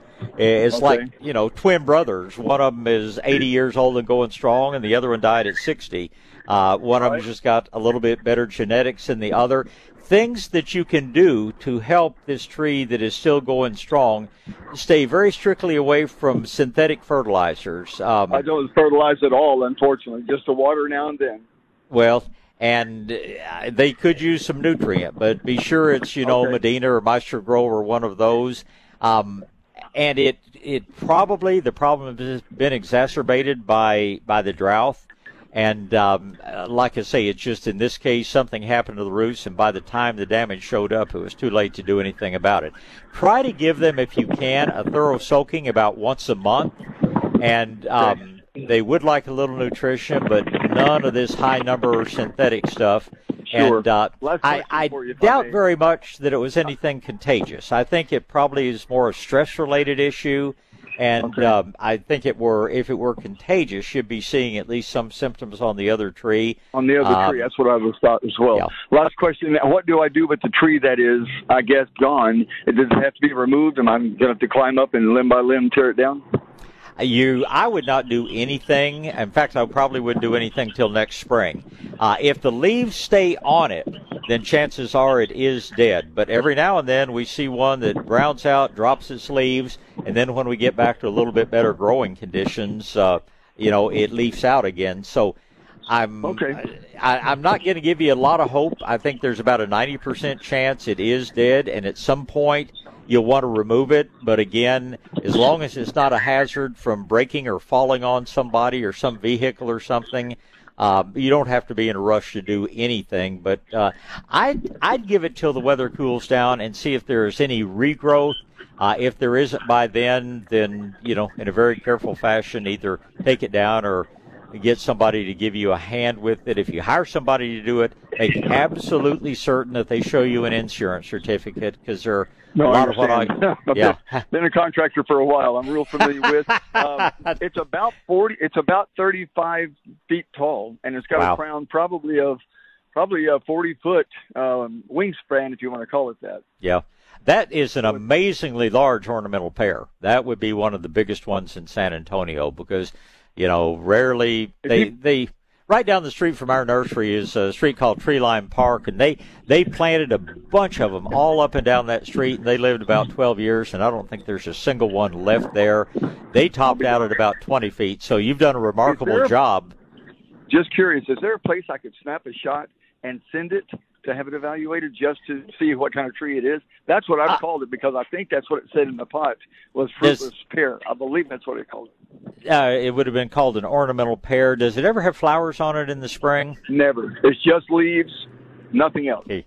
I I would just clip a limb. Actually, I'd probably clip a limb off the one that's healthy, just little, you know, ten inches on the end of a branch, and uh, take it by a good nursery. You can bring it by to us here at Shades of Green. You can take it by Fanick's. Uh, you can take it by, you know, probably Rainbow Gardens has somebody there that can help you. But uh, uh, an actual piece of the tree is worth a whole lot more than a picture of it. So, and uh, and love to take you've a been look so and kind with your time. I know there's a ton of people holding, so let me go so they can talk. And thank you, thank you for your help. Well, it's always a pleasure. I appreciate the call. Thank you, sir. And goodbye. And uh, let's see here. Uh, Don, are we up to Linda? Is that my next caller? All right. Uh, Linda's turn. Good morning, Linda. Good morning, Bob. Good morning. I have. I want to ask one question, but I wanted to give you some uh, um, of my experience with Tanglefoot. Very good. I have. I use a um, shepherd's hook for my hummingbird feeder, and I've Uh-huh. always used like a three foot or three inch uh, band of foil, and then put the Tanglefoot on it. Right. I discovered this year that when the temperatures hit 105, it melts. and I found out the hard way. Oh man, that's a sticky I had mess. ants, and when I touched the bottom of the uh, shepherd's hook, it had all just kind of dribbled down. So Oh, goodness. If, but if they use foil, they could just make a little pocket on the end to catch it if it does melt. That would make good sense. That'd make very good sense. Uh, you know, or else wrap it with something absorbent and, you know, have that absorbent material six inches wide and have the foil four inches wide so that uh, anything that ran down. Now, this heat has been something else. We, we feed some of the birds uh, mixing uh, chunky peanut butter with bird seed with a little bit of hot oil so the raccoons don't go after it. And it's the same way. Normally, it's really nice, and some of these afternoons it starts uh, getting a little liquidy and drippy. So I appreciate I appreciate your raising awareness on the on the tanglefoot. But I think there are ways to get around it. There's still nothing that works quite as well as it does. Right. Uh, the one question I had was I have to replace a section of my fence that faces the street that's on a slope. It's only about 13 to 14 feet. Mm-hmm. And I'm tired of waiting for Trex to come out with thinner boards so that I can actually have one that would last. So I wanted to find out. I'm getting everyone's telling me different things treated pine, cedar, on and on. What would you recommend? The only wood that I use anymore is called Eco Vantage, E C O V A N T A G E. If you ever want to see what it looks like, uh, you know, come by Shades of Green. We've built several structures out of it. We've replaced some of our lath roofs with it. Uh, it's the most amazing wood I've ever worked with. It's uh, it's a natural treated wood, but it's not treated with chemicals. It's uh, heat treated. Process was actually developed in Finland back in 1939, and um, it it they have baked the wood so thoroughly it makes carbohydrates out of it, so the termites don't go after it. Uh, it the process seals the surface of the wood where they've had it in ground contact in East Texas for 30 years with no rotting. They've had it pilings in swamps for 30 years with no rotting, and it's a carpenter's dream to work with. What what part of town are you in? Uh, northeast. I, Okay. I do. I have been to Shades of Green. I can come Okay. look. Well, come by and take a look at it. recomm- Is there someone that you would recommend that works with it a lot, or is it just ask around? I, it's just ask around. They really don't have a retail location. When I buy it, it's you know a couple of thousand dollars worth at a time, and that's what they're set up to do. Somebody's got a real project, building a deck, building a fence, building a pier. Um, they'll happily work with you, but they're just not not set up to be a drive-through lumber yard. But ask around, and uh, I'll. I, I know there's some. a problem in re- in getting the amount because, as I Yeah. said, it's, I only need about 14 feet. Well, but uh, there may be may very well be you know a builder contractor somebody that you know buys it in quantity and then divides it up on on different jobs. So um, ask around and uh, come by and take a look at it. Be sure it's something you like. Um, if nothing else, it might be next time we get a load we could you know see about tagging a little extra on or something like that. But uh, if you like it as well as I do, it's it's literally the only wood I build with anymore and uh, we're looking at a couple of major projects around here where old treated wood is rotted out and needs to be replaced. So uh, come see what you think of it, and we'll see if we can help from there. Okay, thank you so much. You're sure welcome. Thank you. Bye. Goodbye. All right, Don, let's get our last break of the show in, and then we'll be talking to JT.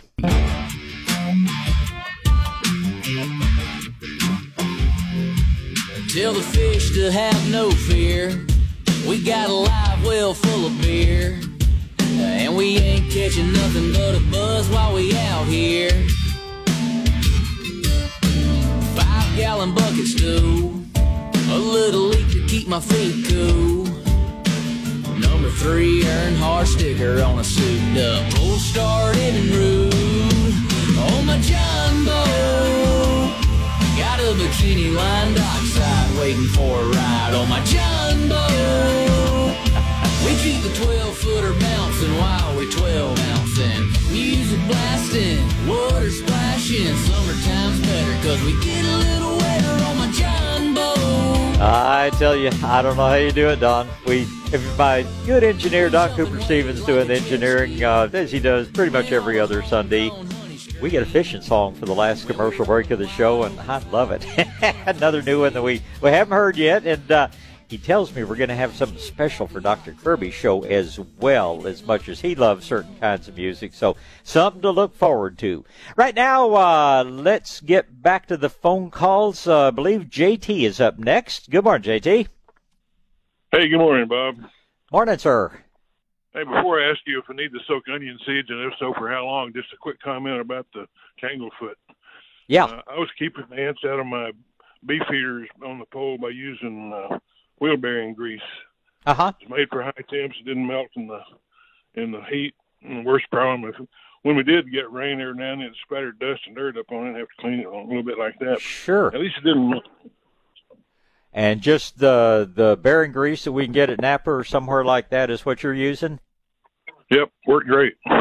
I I bet your wife doesn't like seeing you come into the kitchen sink after you've been working with it, but uh, probably she's used to it over over being used for other things. Well, that's that's uh that's a real good suggestion because I have to repack the bearings on my trailers every now and then, and uh, I will give it a try. And I I do appreciate the suggestions, and I guess uh, you know everybody in today's world has got lots of those disposable gloves out there, and uh, even even people who aren't quite as familiar with heavy work as you are could could handle it without too much of a mess. That sounds really good. I, I thank you for the suggestion. Well, stuff's easier to clean up than the tanglefoot anyway. Ah, you're right about that. yes, sir. now my real question: Do I need to soak onion seeds, and if so, how long and, and what? Well, as you know, onion is a relatively small seed, and it is hard to soak a relatively small seed. If you want to get the best germination, what you do is uh, take a piece of wax paper, or I actually use butcher paper because it's whiter and it's easier to see the seed. And I'll just take, uh, I'll just flatten out a piece of butcher paper, spread my seed on there, and take a little hand mister, uh, put my Garrett juice solution in that, add a little of extra seaweed to it, and I will just mist over the seed that way. Do that two or three times, and that does uh, just as much to get the seed germinating quickly as soaking it will. And yet, if you, you know, it only takes five minutes for it to dry, and then you just sort of dust it all back into the package and you're ready to go. Outstanding information as always. Appreciate you being there. Hope you have a good day tomorrow. Well, thank you very much. I hope you I, I hope you do the same as I planned, and that is labor as little as possible on Labor Day. Well, that was good toe tapping music you had there too. So appreciate well, it. and uh, and Don tells me we got something special to look forward to on Dr. Kirby's show. So leave that radio on. I appreciate the call, sir, and I really do appreciate the suggestion. That's great, JT. I do thank you. Uh, anybody else waiting, Don? Oh, okay. Then what? Uh, I'll just remind you of a few things going on out there.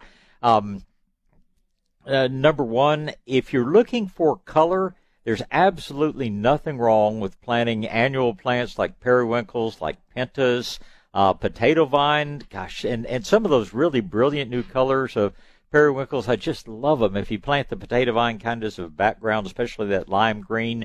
And these are things that love the heat, that do not mind the intense sun. So if you think your yard looks a little drab, there are things you can do to perk it up. It is too early for petunias. It is too early for snapdragons. It is too early for calendulas. Don't be in a big hurry. And it's, it's way too early for pansies and cyclamen and things like that. But there are some annual plants out there that will give you a lot of color that will take the heat that will go right on up to freezing weather. Uh, as far as perennials go, the same thing's true. You could be planting many different salvias, the cupheas. You could be planting, uh, oh gosh, firebush. There, there are lots of things that can go in right now.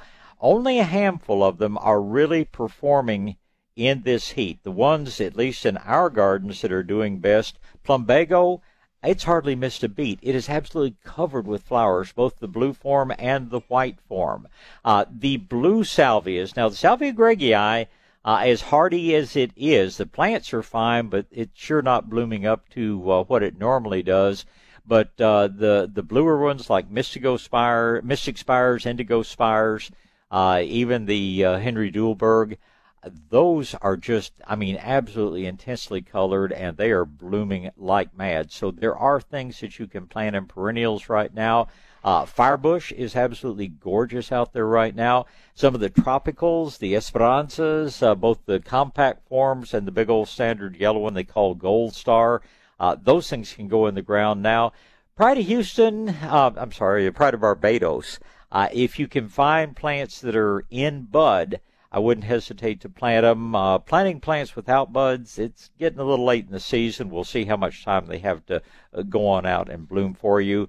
A lot of these things, uh, when you plant them, it'll be a good idea to mulch them this winter just in case we do have a, a really cold winter, which I don't know. If you believe the Old Farmer's Almanac, we may be pretty cold. If you believe that uh, we're not likely to have. We've had two out of three really cold winters. Hopefully, we will not have a make it three out of four. But uh, anyway, we'll be talking a lot about mulching as we move on into the fall.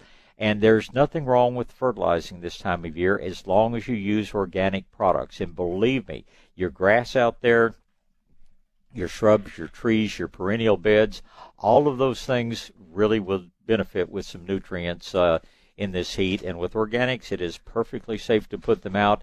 They do not have to be watered in. There's no rush to get out there with the hose like there is with the synthetic products. And uh, like I say, they're just one of the things you really need to do.